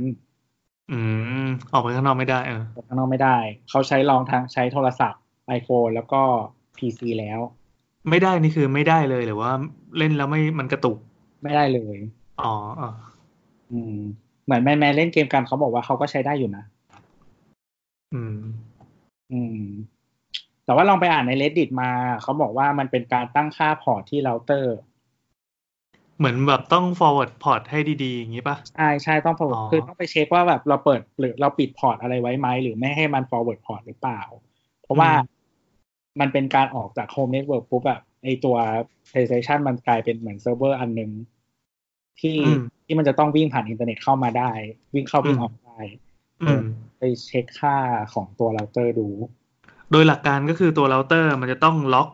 ช่องทางการสื่อสารว่าจะต้องเป็นช่องนี้ ใช่ครับ เพื่อให้ไอตัวอุปกรณ์อ่ะโอเค เราไปจะไปเล่นผ่านมือถือหรืออะไรก็ตามข้างนอกใช่ไหมเวลาเขาเล่น ใช่ ผ่านมือถือนะมันจะต้องเหมือนยิงผ่านเข้ามาที่บ้านนี้ ซึ่ง IP นี้ จะต้องยิงไปที่ IP ลูก IP นี้เสมอด้วยพอร์ตนี้เสมอ ใช่ เออเออเออ คือเหมือนกับว่าก็คือปกติแล้ว ถ้าเราใช้อินเทอร์เน็ตธรรมดา มันคือเหมือนเราสื่อสารกับเซิร์ฟเวอร์ที่ตั้งเว็บอะไรต่างๆ อยู่ อ่า แต่ทีเนี้ยมันกลับกัน คือเราทำให้พีไอตัว PlayStation นะกลายเป็นเซิร์ฟเวอร์ แต่มันอยู่ที่บ้าน อ่ามาดึงจากเราแทนอืม ใช่แล้วมันก็ต้องแบบไปเช็คเช็คการตั้งค่าตรงนี้เพราะว่ามีคนเล่นไม่ได้แล้วเขาบอกว่าแบบบางทีเราเตอร์หรือ หรือผู้ให้บริการอินเทอร์เน็ตเขาว่าปิดพอร์ตบางอันอยู่ ที่ PlayStation มันก็ใช้ อืมอืม อืม สรุปว่าไปดูไปดูเราเตอร์ ใช่ครับ หรือถ้าไม่ได้จริงๆ ก็ต้องไปไปถามในวงการคอมมูนิตี้เกมว่าเขาใช้เราเตอร์ยี่ห้ออะไรถึงจะเล่นแล้วลื่นไหล เอาจริงจริง เออ ก็ไม่รู้ แต่ว่าจริงๆก็ติดต่อ น่าจะติดต่อซัพพอร์ตได้ ๆเออเออเออ ตอนนี้มี ได้ หา ครับ ยแล้ว โอ้ยแต่ได้คำตอบว่ะ ไม่คิดว่าจะได้ นั่นน่ะสิ เอออ่ะแล้ว หมด เดี๋ยวนะ มันขยายนิดนึงแล้วกันไหนๆก็พูดเรื่องไอ้การการสตรีมมิ่งเกมจากเซิร์ฟเวอร์ระยะไกล ตัวขยายเรื่อง Google หน่อยดิเผื่อใครที่ไม่ได้อยู่ในวงการเกมแล้วจะตาม อ๋อสเตเดีย สเตเดียสเตเดียมที่ไม่มีตัว M ใช่ไหม ใช่ครับ ครับ คือจริงๆมันเป็นรูปพหุพจน์ของคำว่าสเตเดียมถ้าเขาจะไม่ผิด อ๋อเหรอ ภาษาละติน เออเออ แล้วมันยังไงมันยังไง ก็คือตอนเนี้ยเอ่อตอนนี้ไอค่ายคอนโซลเกมใหญ่ๆ เรามีสามเจ้าเนาะ มี Nintendo Microsoft Xbox แล้วก็ Sony PlayStation อืม แล้วก็จะมีอีกฝั่งหนึ่งก็คือเล่นบนคอม เล่นบนคอมก็คือเป็นคอนโซลเอ้ยเป็นเป็นพีซี PC แล้วก็จะมีพวกอะไรต่างๆ พวกที่มันมีตลาดเกมมีสตรีมมีอะไรพวกเนี้ยนะ ใช่ครับ แต่คือ OS ยังไงก็คือหลักๆ มันคือ Windows อยู่แล้ว อืม ต้องเล่นบนวินโดว์ มีเกมน้อยมาก เออเออเออ แมกกาลินูมีกันแบบว่า เคยมีคนบอกว่า อ๋อ คุณเป็นคนทำงานคุณเลยต้องใช้แม็กเพราะว่าไม่มีเกมเล่น อ่า แล้วแหละ ก็ทีนี้สเตเดียคือไลฟ์สเตเดียก็คือเขาอ่าคอนเซปต์คล้ายๆ ที่เราพูด PlayStation Remote Play เมื่อกี้ที่เราบอกว่าเอาเครื่องเพลย์เราเป็นเซิร์ฟเวอร์ใช่ไหม อ่า แต่ทีเนี้ยเซิร์ฟเวอร์อันเนี้ยกลายไปเป็นอยู่เป็นที่เซิร์ฟเวอร์ของ Google เราไม่ต้องมีเครื่อง เราไม่ต้องซื้อ PlayStation มาตั้งเซิร์ฟเวอร์เองแต่ Google สร้างเซิร์ฟเวอร์ขึ้นมาเพื่อให้เราเล่นเกม งงไหมน้ หลุดไปตั้งแต่ สเตเดียม ำ อะไรวะ นั่นแหละก็คือเหมือน Google เหมือนเขาสร้าง PC ขึ้นมาเครื่องหนึ่งแล้วเขาก็ไว้ที่เซิร์ฟเวอร์ที่ที่ที่จุดที่ที่ที่แบบเหมือนห้องเก็บของเขาอะไรอย่างนี้ใช่ไหม เอาใหม่เอาใหม่ เอาเป็นว่ามันเป็น YouTube ของเกมได้ไหม เออ ประมาณนั้น แต่แต่ว่ามันก็ยังเป็นส่วนตัวของเราถูกไหม มัน ไม่ ไม่ได้พับบิก ไม่ เป็นของ Google ก็คือ YouTube อ่ะมันอยู่บนเซิร์ฟเวอร์ของ Google ใช่ไหมวิดีโออ่ะ อือฮึ อ่ะอันนี้ก็คือเหมือนกัน ก็คือเกมอ่ะ มันประมวลผลที่เซิร์ฟเวอร์ของ Google เหมือน YouTube นั่นแหละ แล้วมันก็ส่งภาพวิดีโอมาให้เราดูตอนเราเล่นเกม มันแค่สตรีมภาพออกมา ใช่ แต่ว่าไอโปรแกรมที่ใช้เปิดอ่ะนึกภาพ YouTube ก็ได้ YouTube เนี่ยมันไปเปิดเราไม่เห็นคอมที่ใช้ใช้เปิดไฟล์ YouTube ใช่ไหมเราไม่เห็นฮาร์ดดิสก์มัน แต่เราเห็นแค่ว่ามันสตรีมผ่านอินเทอร์เน็ตมาเพื่อมาแสดงผลที่เครื่องเรา เครื่องเราไม่ได้เป็นคนเรนเดอร์วิดีโอนั้น อะไรเงี้ย โอ้โอเค เก็ตละเก็ตละ อันนี้เหมือนกันแต่ว่ามันไม่ใช่วิดีโออันนี้มันเป็นเกมเลย ปกติแล้วว่าอ่าปัญหาของการซื้อเครื่องเกมทั่วโลกที่ผ่านมาก็คือเฮ้ยกูจะไปเล่นที่เครื่องไหนกูจะต้องจ่ายตังค์แค่ไหนเพื่อให้ได้สเปคดีขนาดนี้ เออนึกว่าเช่นอ่าคนที่ซื้อคอมมันก็จะมี PC เกมแบบแบบ Gaming PC เอ่อเกมมิ่งพีซีที่จะต้องแรงมาก ๆ ใช้ CPU ดีมาก ๆ ใช้ไอ้นั่นไอ้นี่ให้แรงมาก ๆ เพื่อจะรันเกมที่มันดีมาก ๆ ได้ หรือไม่ก็ตัวเครื่องเกมคอนโซลต่าง ๆ เนี่ย เครื่องเกมคอนโซลเขาจะมีการแซะกันระหว่างค่ายว่าเอ้ยอันนี้กราฟิกห่วย อันนี้ทำดีไม่ดีอะไรเงี้ย อันนี้คือตัดปัญหาพวกนี้ทิ้งไปหมดเลย เรา อืม เราซื้อมือถือกากๆมาเครื่องหนึ่งเครื่องละสามพันเก้าร้อยบาท แต่เราสามารถเล่นเกมที่เทพๆได้ ตอน เพ นี้ ราะ ยั ว่าง อะอะไรนะ โอ้ว่าตอนนี้ยัง เอาตอนนี้ยังตอนนี้ยัง ก็คือเหมือนต เอา อน ละ เปิดแรกเขาใช้ใช้แต่พิกเซล อ่ะก็มันมันก็จะมีอุดมคติของมันไงว่าถ้ามันรันไปถึงระดับหนึ่งแล้วถ้าเกิดว่าเฮ้ยมันทำกำไรได้หรือว่ามันขยายตลาดได้จริงเนี่ยเราซื้ออุปกรณ์อะไรก็ได้ คอมที่มันเก่าๆ ก็ได้ขอแค่เปิด YouTube แล้วลื่นๆหน่อยอ่ะ อืม เราก็สามารถเล่นเกมในระดับเดียวกับที่คนเขาซื้อของแพงๆได้ เพราะว่าเครื่องคอมที่มันไปรันที่รันเกมอยู่อะมันเป็นของ Google ซึ่งมันอยู่ที่ไหนก็ไม่รู้ เราแค่โหลดภาพนั้นมา ใช่ สิ่งที่เราต้องซื้อก็คืออะไร เน็ต ที่เราต้องซื้อก็คือ ก็คือตอนเนี้ยของที่อุปกรณ์ที่มันจะรองรับ คือแน่นอนว่ามี Pixel Phone นะครับ แต่ว่าบ้านเราไม่มีขายเนาะ อืม แล้วก็จะมี Chromecast Ultra คมแคสอืม อือฮึแล้วก็คือถ้า Chromecast เนี่ยต้องใช้คู่กับจอย อ่า ซื้อจอยมา ใช่ จ คือ อย มั เป็น น จอยของ Google เองนะ ใช่ใช่ชื่อ Stadia Controller อ๋อ มีคอนโทรลเลอร์อันหนึ่ง ซึ่งความพิเศษของจอยก็คือจริงๆเหมือน ถ้าถ้าเข้าใจไม่ผิดเหมือนทุกเกมต้องซื้อจอยอ่ะเออแต่ว่า หมายถึงต้องซื้อจอย ยังไงก็ต้องซื้อจอย เอาหมายความว่าขนาดเล่นในมือถือแล้วก็ไปกดบนมือถือไม่ได้เราต้องซื้อจอยมาเป็นคอนโทรลเลอร์ คิดว่าไม่ได้นะ เป็นแค่จอเฉยๆมือถื อ้าว อ เหรอเออเออแล้วไงต่อ เพราะว่ามันส่วนใหญ่เกมที่มามันพอร์ตมาจากคอนโซลหรือ PC ซึ่งมันไม่ได้มีที่สำหรับอินเทอร์เฟซให้กดอะ อ๋อ โอเค เราจะไปจิ้มจอก็ไม่ได้อ่า ใช่มันมันไอ้นี่ไง อ่า ทีนี้แล้วก็คิดแล้วก็พวกเอ่ออุปกรณ์อื่นๆ ก็น่าจะมีในอนาคตฝั่ง Apple Apple TV หรือว่าเอ่อมือถืออะไรเงี้ยแล้วก็อ๋อมี Android TV นะฮะจะได้ อืม แต่ว่าช่วงแรกน่าจะมีแค่ Chromecast Ultra กับ Pixel อืม ก็พวกคอมจะใช้ Chrome Browser เปิดในโครม บนใน Chrome อือฮึก็คือถ้าเครื่องคุณลง Chrome ได้ ก็เล่นได้ ก็เล่นได้ เออ กินรวบนะครับ ทีนี้ความพิเศษของจอยมันก็คือมันไม่ได้ต่อกับจอ อ่า ก็คือเหมือนกับว่าง งไหมงงไหมงงไหม ถ้าเราจะใช้อะไร ต้ เป็ อน งอะไรวะ ไม่ว่าเราใช้อะไรเป็นจอก็ตาม ไม่ว่าจะเป็นโทรศัพท์คอมหรือทีวี จอยมันไม่ได้คุยกับจอ จอยมันไม่ได้คุยกับตัวจอที่แสดงภาพ มันคุยกับอินเทอร์เน็ตโดยตรง มันมี Wi-Fi ในตัว โอเค เริ่มเริ่มเริ่มคิดออกละ น้ำน้ำเคยใช้คมแคสปะ คมแคทคืออะไร โอเคก็เราเลิกพูดกัน ละอืมอันนี้ก็ได้ ไอ้ Google Home ก็ได้ เคยเคยเคย อุ้ย ใช้ เดี๋ยวเดี๋ยวเดี๋ยวขอ ใช้ โทษขอตัว โท บ ษ นกับโทรศัพท์ iPad คอมพิวเตอร์ นี่ทำไงให้คมมันเงียบวะ คือเมื่อกี้นินทา นินทาชื่อไปนิดหนึ่งแล้วมันนักขึ้นมาตอนนี้ตัวกำลังยกหน้าตาของคมแคสมาให้น้ ำดู ซึ่งตอนนี้กล้องสลับอยู่ คืออย่างเงี้ย ก็โฮ อุ ม ป อันนี้ก็ อ่า สั่งได้เล่นวิดีโอได้ คือไอตัวคมแคสน่ะมันเป็นเป็นเป็นก้อนก้อนหนึ่งที่เป็นพอร์ตเป็น H- HDMI ใช่ไหมไปเสียบหลังทีวีทีวีโง่ขนาดกระไหนก็ได้ จะเป็นจอภาพเฉยๆก็ได้ เราสามารถสั่งให้มันเล่น YouTube หรือเล่นอ่า Netflix หรือว่าเล่นอะไรต่อมีอะไรที่มันฉลาดฉลาดๆได้ เพราะว่ามันไม่ได้ยัดมันไม่ได้ยัดตัวโปรแกรมให้ทีวีนั้นรัน แต่ว่า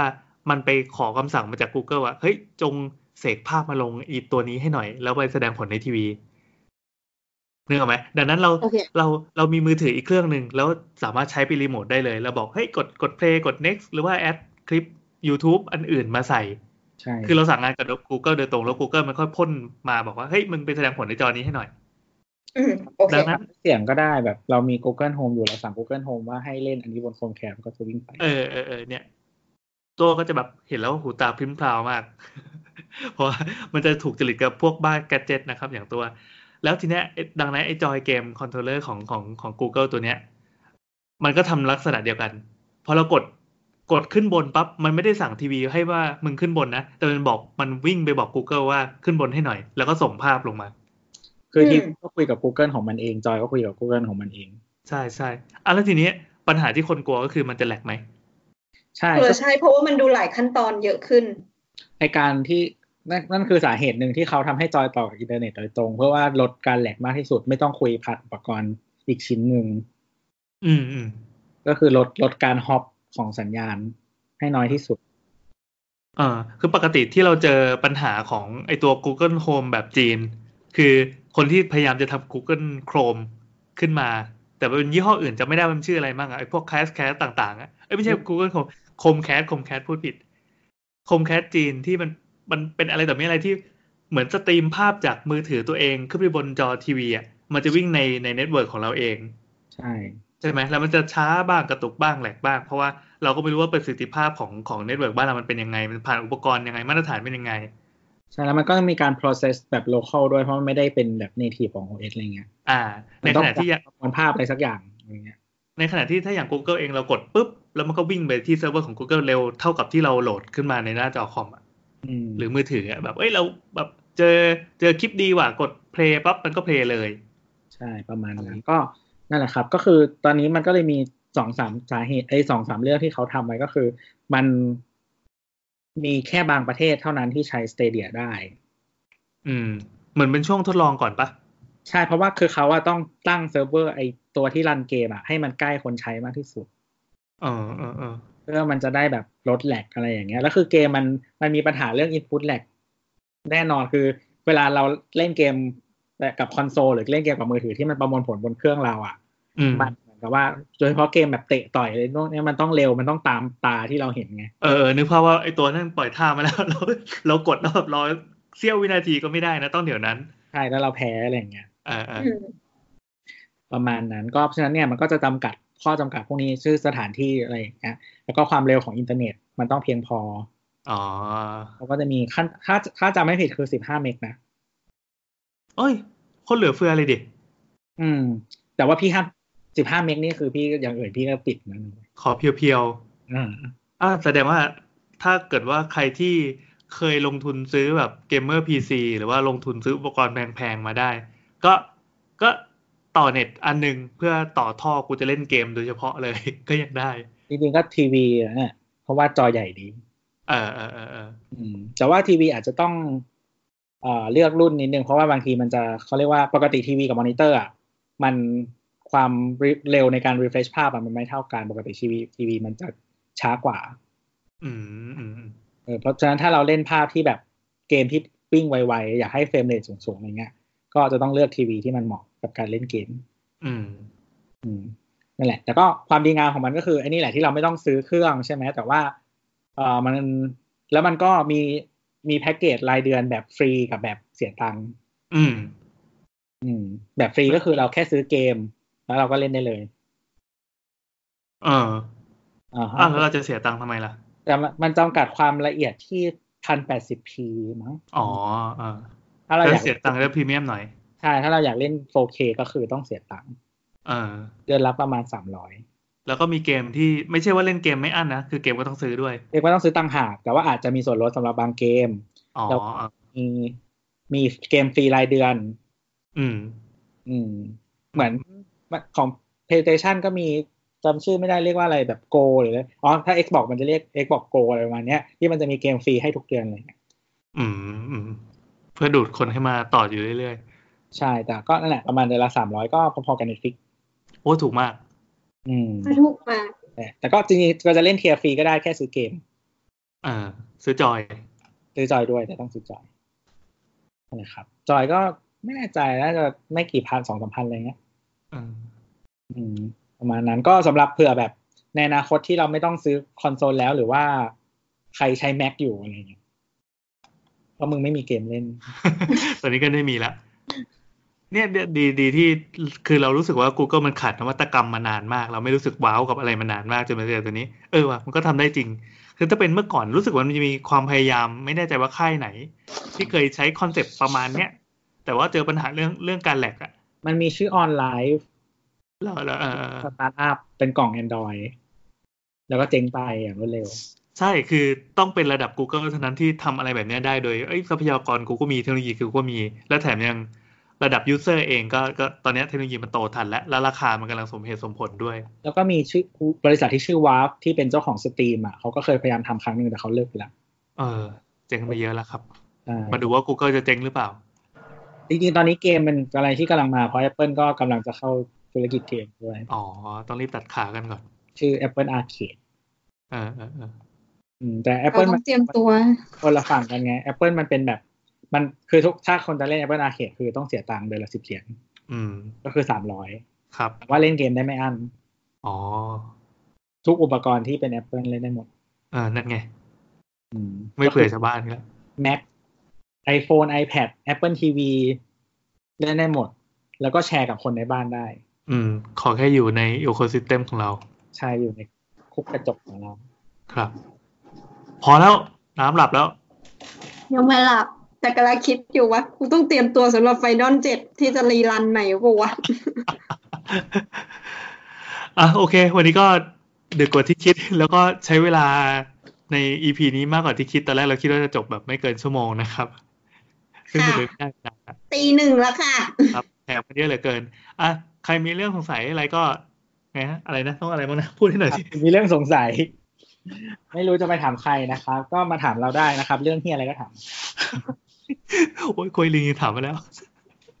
เราเป็นคนพูดนะน้ำ เอาหน่อยนะเป็นคนพูด มาก็เครียด เราเป็นคนที่พูดน้อยที่สุดนะ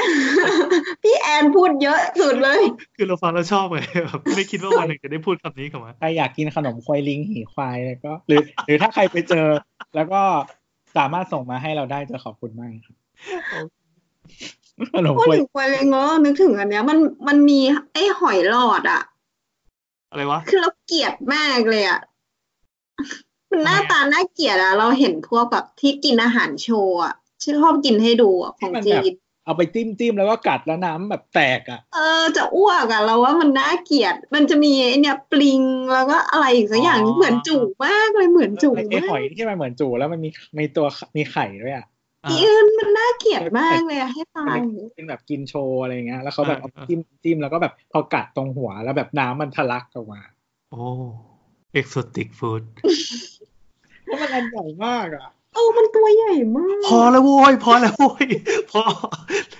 จะให้พูดปิดก็ยังจะมาคุยลิงต่อมีหอยมีอะไรมาเติมอีก อ่า อ่ะ นะครับก็ ครั ถ้า บ คนมีเรื่องสงสัยนะครับ ไม่รู้จะไปถามใครนะครับ ก็ถามพวกเราได้นะครับ ที่ Twitter แอดสาวๆนะนะครับ ครับ หรือว่าจะแบบแท็กสาวๆช่างเถอะอะไรก็ได้นะครับ ได้ โอเค แล้วก็ถ้าใครมีประเด็นอะไรที่รู้สึกว่า อยากคุยอยากสนทนาก็ลองติดต่อมาได้ เออ ครับใครอยากบูลลี่พาร์ทก็ติดต่อมาได้ครับ สวัสดีครับ สวัสดีครับ ครั สวัส บ ดีค่ะ ฟังเถอะ